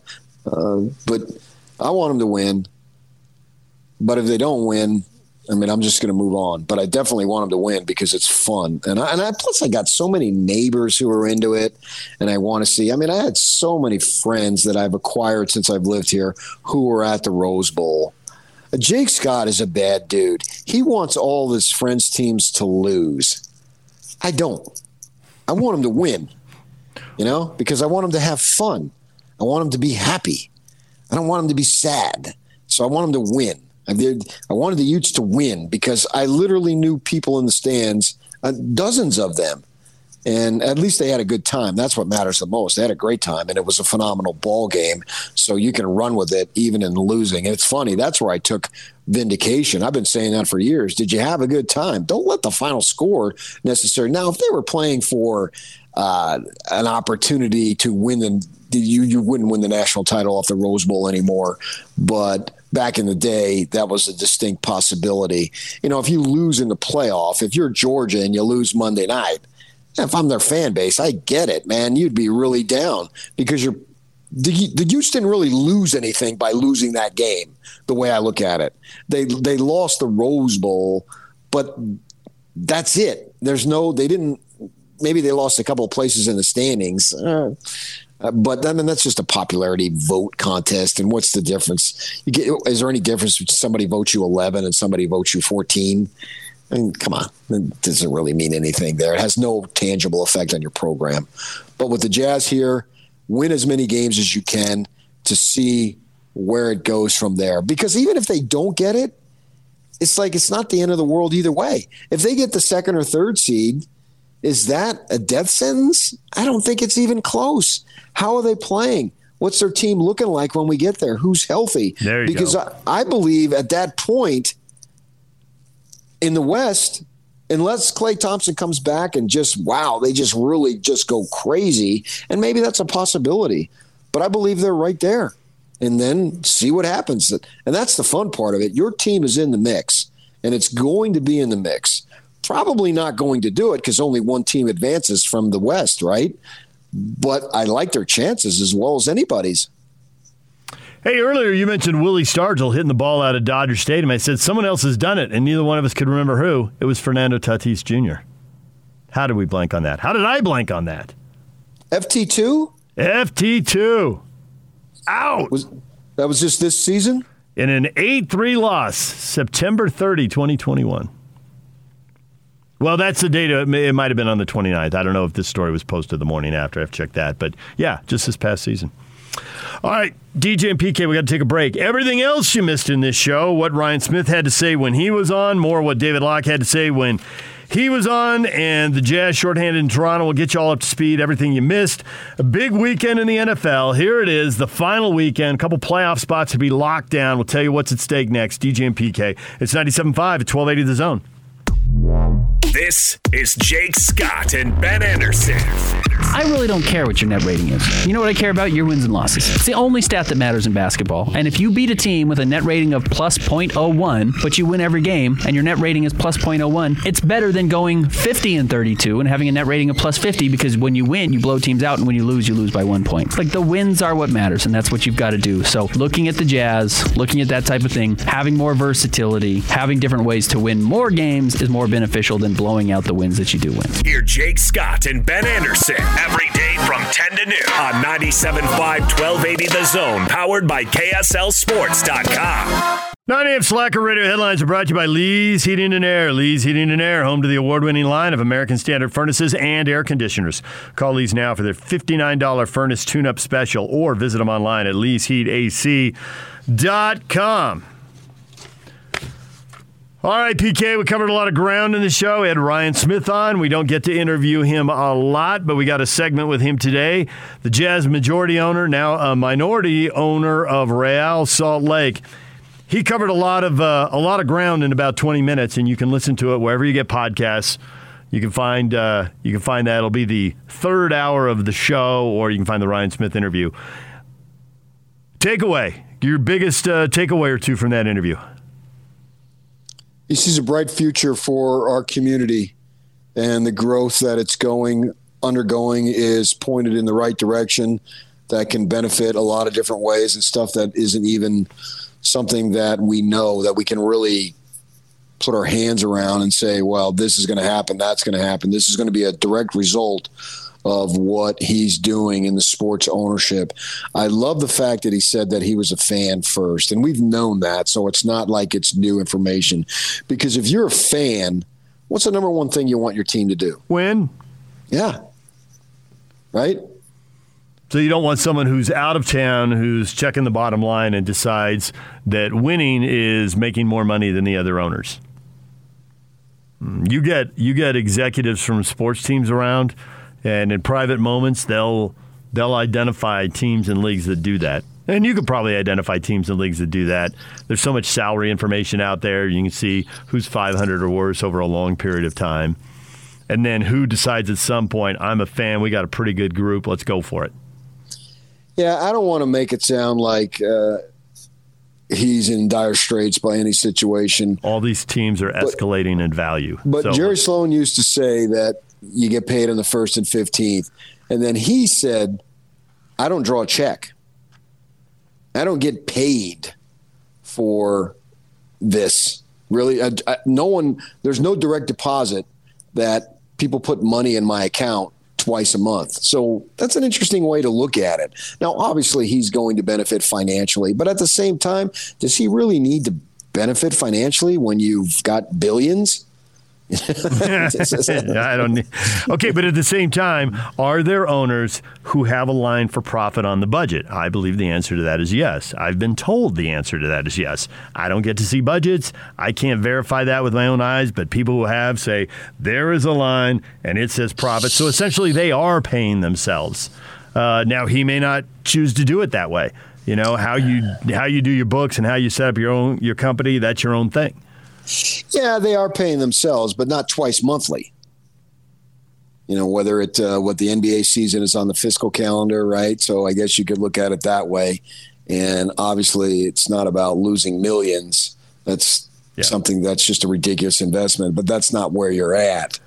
So I think that I'd rather have somebody like this than somebody who has no clue what they're doing and does everything on the cheap and all that stuff. And we've been in their facilities, we've talked to guys, we've seen what they've done with that media room in the practice facility, you know, where Jerry Sloan sat there and they had a press conference announcing his retirement. Well, that room doesn't exist anymore. That's a player's lounge. Yep. And that's where they're taken care of. And Joe Ingles has spoken about this at length um, and, he, and, he, sort of alluded to it in his last interview, and he didn't come on this week. My guess is they told him not to because of the COVID situation. This is really like the only time in eight years he's blown us off, but it's extenuating circumstances. So I get it. I've got no problem with it. But he go just go back and listen to what he said last week about how they take care of you in ways that we don't even know. And we're somewhat close. We're, we're closer to than the average fan as far as being able to understand some stuff, but there's still plenty of stuff that we don't even know.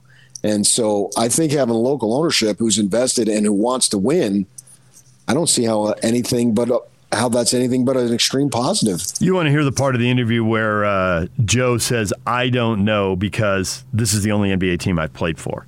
You know, so I don't live the day in and day out existence in another organization. He says, but I have teammates who come in from other organizations, and I know what they say. Yeah, they're all blown away like mm, this is good, and he's got an agent who's got other guys' experiences. Yeah. Right, so he can. You don't necessarily have to experience to something firsthand. firsthand to know what's out there.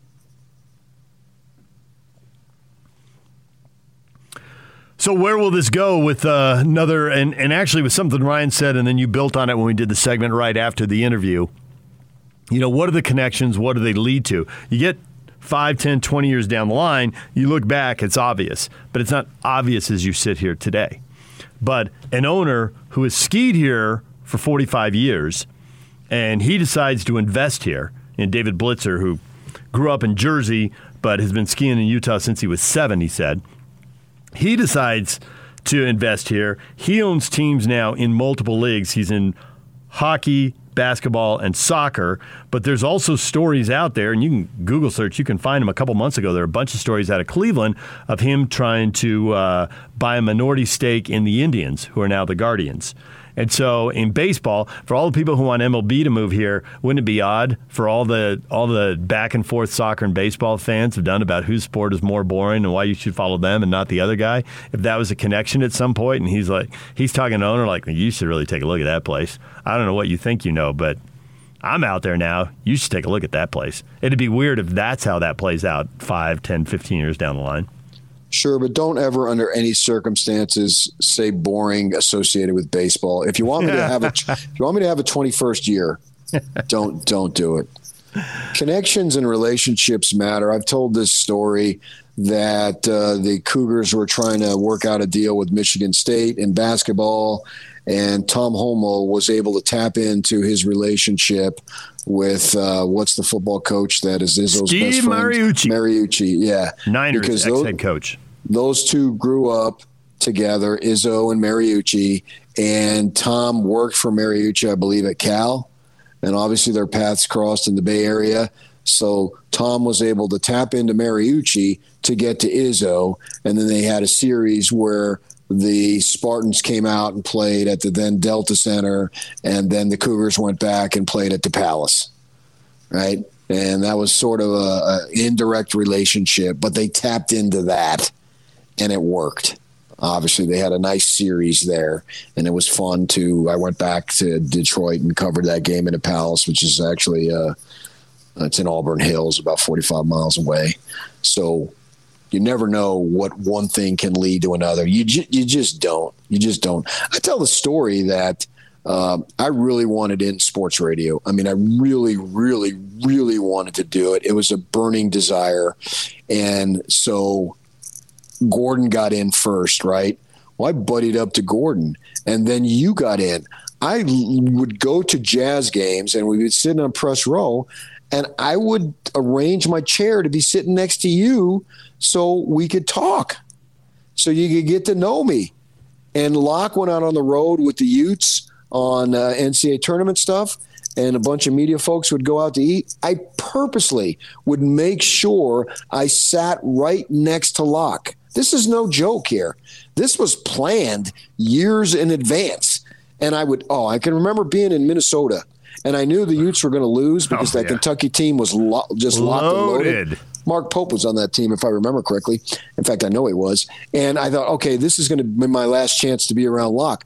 I, that whole night during dinner, I brought out my best material. And- Showtime. yeah, this was. I mean, I was dropping one-liners left and right. So you just don't know, man, what's going to develop in relationships or where it's at, and that's how things get done. That's why I was ecstatic when I saw all this news yesterday. Uh, and I knew Ryan Smith would likely be involved. That was somewhat of a given. But to have this dude from back east with all these connections, that's absolutely awesome. All right, other stuff we've talked about this morning the NFL season. This is it. Final Sunday. Who's in the playoffs? Who's out? A lot of the spots are locked up, but a lot of the seeds and the matchups are still hanging in the balance. And there are some spots up for grabs. In the NFC, the Niners are sitting in the playoff spot now, but the Saints are loitering a game behind them. And while the Saints are going to Atlanta on paper, W, the Niners have to play the Rams. Uh oh! and the game's in LA. On paper, an L, that would put the Saints in. The Niners are in either with a win or a Saints loss, but that could break the Saints' way right there. Taysom Hill, ninth NFL start, biggest start of his NFL career, PK. Highest stakes. Oh, I totally agree with that. Yeah, it's sort of been a little bit of a substitution relief uh, until this year, and now you've got this big. You want to make a name for yourself because Winston beat you out and was playing pretty well, and then got hurt. And so you want to make a name for yourself. You want to be an NFL starting quarterback.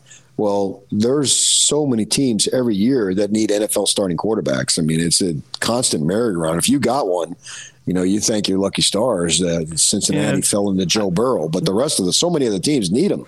We were talking about this uh, earlier. This is probably three or four weeks ago, and I thought, uh, and we were talking about Taysom Hill starting quarterback, not starting quarterback. It was after the game he lost. He melted down against the Cowboys and had a bunch of turnovers. That's one of his two losses in the eight starts. But what he's really shown is he can start and win in the NFL on a really good team, surrounded by good personnel with a really good coach in the regular season. He hasn't shown he can win in the playoffs. He hasn't shown that he can win in an organization that has some level of dysfunction. He's with one of the more solid organizations. I mean, you could say uh, his winning percentage is better than Derek Carr's. Well, Taysom Hill wouldn't have this winning percentage if he was putting up with all the stuff Derek Carr's had to put up with with the Raiders. I mean, it's been a mess. You know, Carr's had to step into a way bigger role than a player should have to step into as a leader on the team, speaking of incidents on and off the field. And that's a mess. In the NFL, of the 32 jobs, I mean, I think you can argue there's really only 15 or 20 starting quarterbacks. And then from quarterback 20 to 40, it's musical chairs, merry-go-round, prove you can do it. Yeah, you're the guy now, but that doesn't mean you're the guy in six weeks. I mean, are you really the guy? Teddy Bridgewater went 5 0 in New Orleans. Good organization, good coach, good talent around him. Couldn't replicate it in Carolina, hasn't replicated it in Denver. He's caught up in that 20 to 40 range. That's an excellent point right there. So for Taysom Hill, huge stakes here, and then can we win a playoff game? Because that gets you into the top 15 or 20 where you're locked in. You know, the guys like Carr and Cousins, they're right on that border. They're in the 20, but they're between, you know, 12 and 20. Nobody counts on those guys to win playoff games. So, and that's what the Saints want. They want a guy, and I don't think they've got their guy. They think Winston's their guy. And they know they can win games with Taysom, so they're paying him pretty well. But if Taysom Well- wants to be the guy, get paid great, and start 16 games and start playoff games, there are steps to be taken. You can't have that Cowboys thing happen. Right, and plus uh, Taysom, you can use him in other ways if Winston's your guy, and Right. he can help you win football games, And that's which part is of why, why paying kept him. him. Yeah, put him in the slot as a receiver. We've seen him on special teams. I think that's been dialed back now that he's quarterbacking so much. But Right, but he can still help you out many Yeah. different positions offensively, and you don't need you don't really need him on special teams anymore. Uh, I wouldn't think. And I'm conflicted with the Raiders and the Chargers because we broadcast the Raiders, and I've invested a lot of time into watching them. Mm-hmm. But at the same time, I love watching Herbert play. So either way, you win. You sit down Sunday night. They play Yeah, for a spot in the playoffs. Yeah, but see, I'm from Jersey, and then I look at it either way, I lose. Yeah, you'll do that too. Look at it this way it ought to be an entertaining game. Those two teams, neither one of them is great. They're both good. Neither one of them is great. They both make a lot of mistakes. Even if that game starts to get out of hand, I don't know who will take the lead by 10 or 14. Either team can come back, either team can blow it. It can make for really entertaining football. I mean, it's like a, it's a pro pro level. It's kind of Rose Bowlish, right? We don't think either one of these teams is going to the Super Bowl. It's, this isn't Alabama and Georgia. And when Alabama and Georgia played, it wasn't a good game. And I don't know if the second game will be a good game. And their semifinals weren't good games, but they're the best teams. These are not the best teams, but if they put on a show like the Utes and Buckeyes put on, the Utes and the Buckeyes aren't the top two teams in the country. But man, that was three and a half entertaining hours of football. I'll take it. That's what the Chargers and Raiders will give us. They're pretty good, Well- and it'll be entertaining. None of us expect either one of them to go to the Super Bowl. You give me a healthy Ute team, and I think they take down Alabama. The Ute headline, Tavion Thomas, stop it, is coming back for one more year. And originally I thought this is huge for the Utes, and then I downgraded. It's not an 8 or 9 out of 10, it's like a 7, because if he had left, the Utes would have gone and gotten another good running back out of the transfer portal. Except the reason why I disagree with you to an extent, I, and I Well, this is why it's still a 7. I know where you're going. Go ahead. You don't know. We didn't know who Thomas was Mm-hmm. until game four or five. They got Florida right off the bat. Yep. And Now they got should- a guy who game one, you already know he fits. He knows the system. He's performed at a high level in the system, so you've got that. Right, right from right from the start, man. Right, and and most likely you've got a healthy Cam Rising, so that issue's been solved. Kuithe's you've back. got that's where I was going next. Yeah. You got two tight ends, and, and maybe maybe they do have three tight ends off the same roster. You know, I wish them all luck to make the ti- the team uh, the the league because obviously Fotheringham's taken off, but you got these other two guys right there. So yeah, you got a lot of weapons in that first game, and this is the first time in a long time, maybe since Michigan with Harbaugh's first game, that they haven't played a cream puff, right? Although they did play BYU the one year. Yeah. But it is a it is a good opener. I mean, it's it's I absolutely think it's a great opener on I- the road. I hope SEC, that they. it's phenomenal opener. I, I hope that uh, we've seen enough teams traveling. I hope they end up in that second or third TV window. There's got to be some kind of deal cut between the Pac-12 and the SEC. You don't stick us with a 10 a.m. game when we come back there, and we won't stick you with an 8:30 game when you come out here. There's got to be some kind of deal cut because I don't think either team is going to perform that well. You get college kids out of their comfort zone playing at these weird kick times. There've been a lot of bad games. Sure, but it's so early in the season they can go on a Wednesday Oh, if yeah, they yeah. needed to. They can. Yeah. Uh, so I think that's a great game. It's uh, it's got my interest right off the bat. I mean, I would love to see it, and I think this is what we're going to see more of with Kliavkoff Yes, as they go it. forward, and to, to have this, especially as we get the automatic bids. Which I believe are going to happen at some point. So uh, I think the Pac 12, they've got to get it done. But I think they're going to take the thing that Kliavkoff is going to do, and we'll have him on next week, I think next Friday, is that he's going to set up everything he can do to put his teams in the best spots to succeed nationally. Now it's up to them to do it. He can't do it. He can't. Re- he he said he doesn't get involved in recruiting. He said that in Vegas before the game that they played against Oregon in the final. But at the same time, he can do and encourage and put the teams in a better spot. And I think that's what he's going to do. Up to the guys to get it done. But they're going to take care of the stuff that they can take care of, and that's something that they haven't been doing. They're going to go from nine conference games to eight at some point on his watch. He's made that clear. There are other things that have to happen. You have to be able to get the non-conference games with the Big Ten. The ACC is probably a little further down the line. Maybe the Big Ten can happen sooner. But he clearly wants that eight conference games, a Big Ten game, an ACC game. And I think the conference is so far down now. They've done it to themselves. It's not just the time zone. They've lost too many games they should have won. They've swung and missed on too many opportunities to win big games the only way they're going to get it back, they're never going to get it back playing each other because it goes back to that Raider Charger thing you just said. Well, one of your teams is going to win. Yeah, but one of your teams is going to lose. The glass will always be half empty in conference games. It's not going to be that impressive. They've got to win non conference games. The Utes win over Oregon, both of them, were really impressive, partly because of the score. It was so dominant, and partly because Oregon had won Ohio State and had credibility. And the only way the league is going to get it back now, they're not going to get it back playing games inside the conference. They're going to get it back playing non conference opponents. So he's going to force feed that as much as he can, but it's not all in his control. Yeah, I think Kliavkoff, when it's said and done, his greatest work is going to be maneuvering to get Urban to Tempe. I am, you know, we like stories, and I am. You totally, laugh. I am. You laugh. I am totally in favor of that happening. Now there may be all kinds of collateral damage. No, not maybe. There will be all sorts of collateral damage in Tempe and the greater Phoenix area if that happens. Well, everything is worth paying for if you win. That That's is- already been proven, hasn't it? that is so ethically shaky. Come on. Yeah. You, And you yet- want ethics in yet- college sports? No, no. I Rick Pitino's on line one. yeah, I know. Rick Pitino got another job. Urban got another job. So if you're ruling out Urban getting another job, uh, you better think again. You don't have to approve of it, but don't rule it out. Ethics. Because it turns out you don't have to approve of it. You're, Plus, we're talking about Tempe anyway. Ethics? I think that's some 100 level class they teach off campus. All right, DJ and PK, your feedback. More funny answers. the Jazz. So we had we had a guy say, "You guys are building up tonight's game like it's a 1980 US USSR hockey miracle on ice." Who's going to play? Who's going to play Quinn in the movie? We're getting great responses. We will get to that next. Stay with us. And it's all over almost here. Don't go nowhere.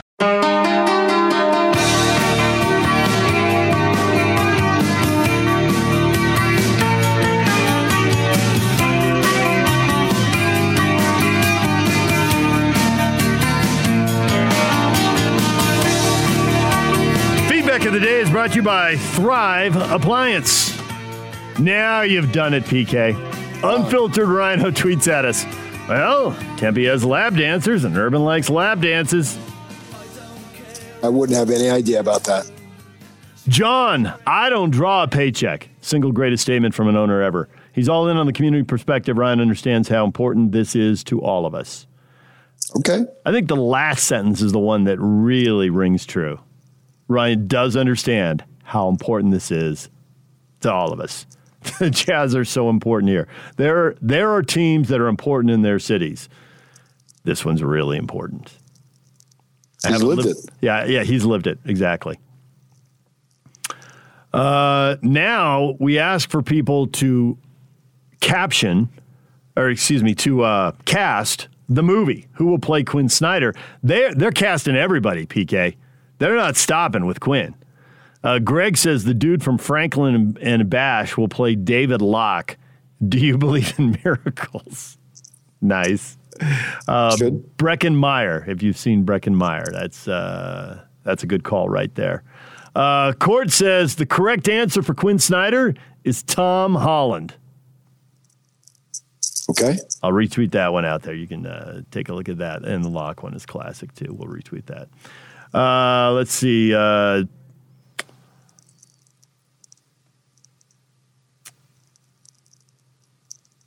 oh, for every Bill Mitchell, there's a Dave Kovic.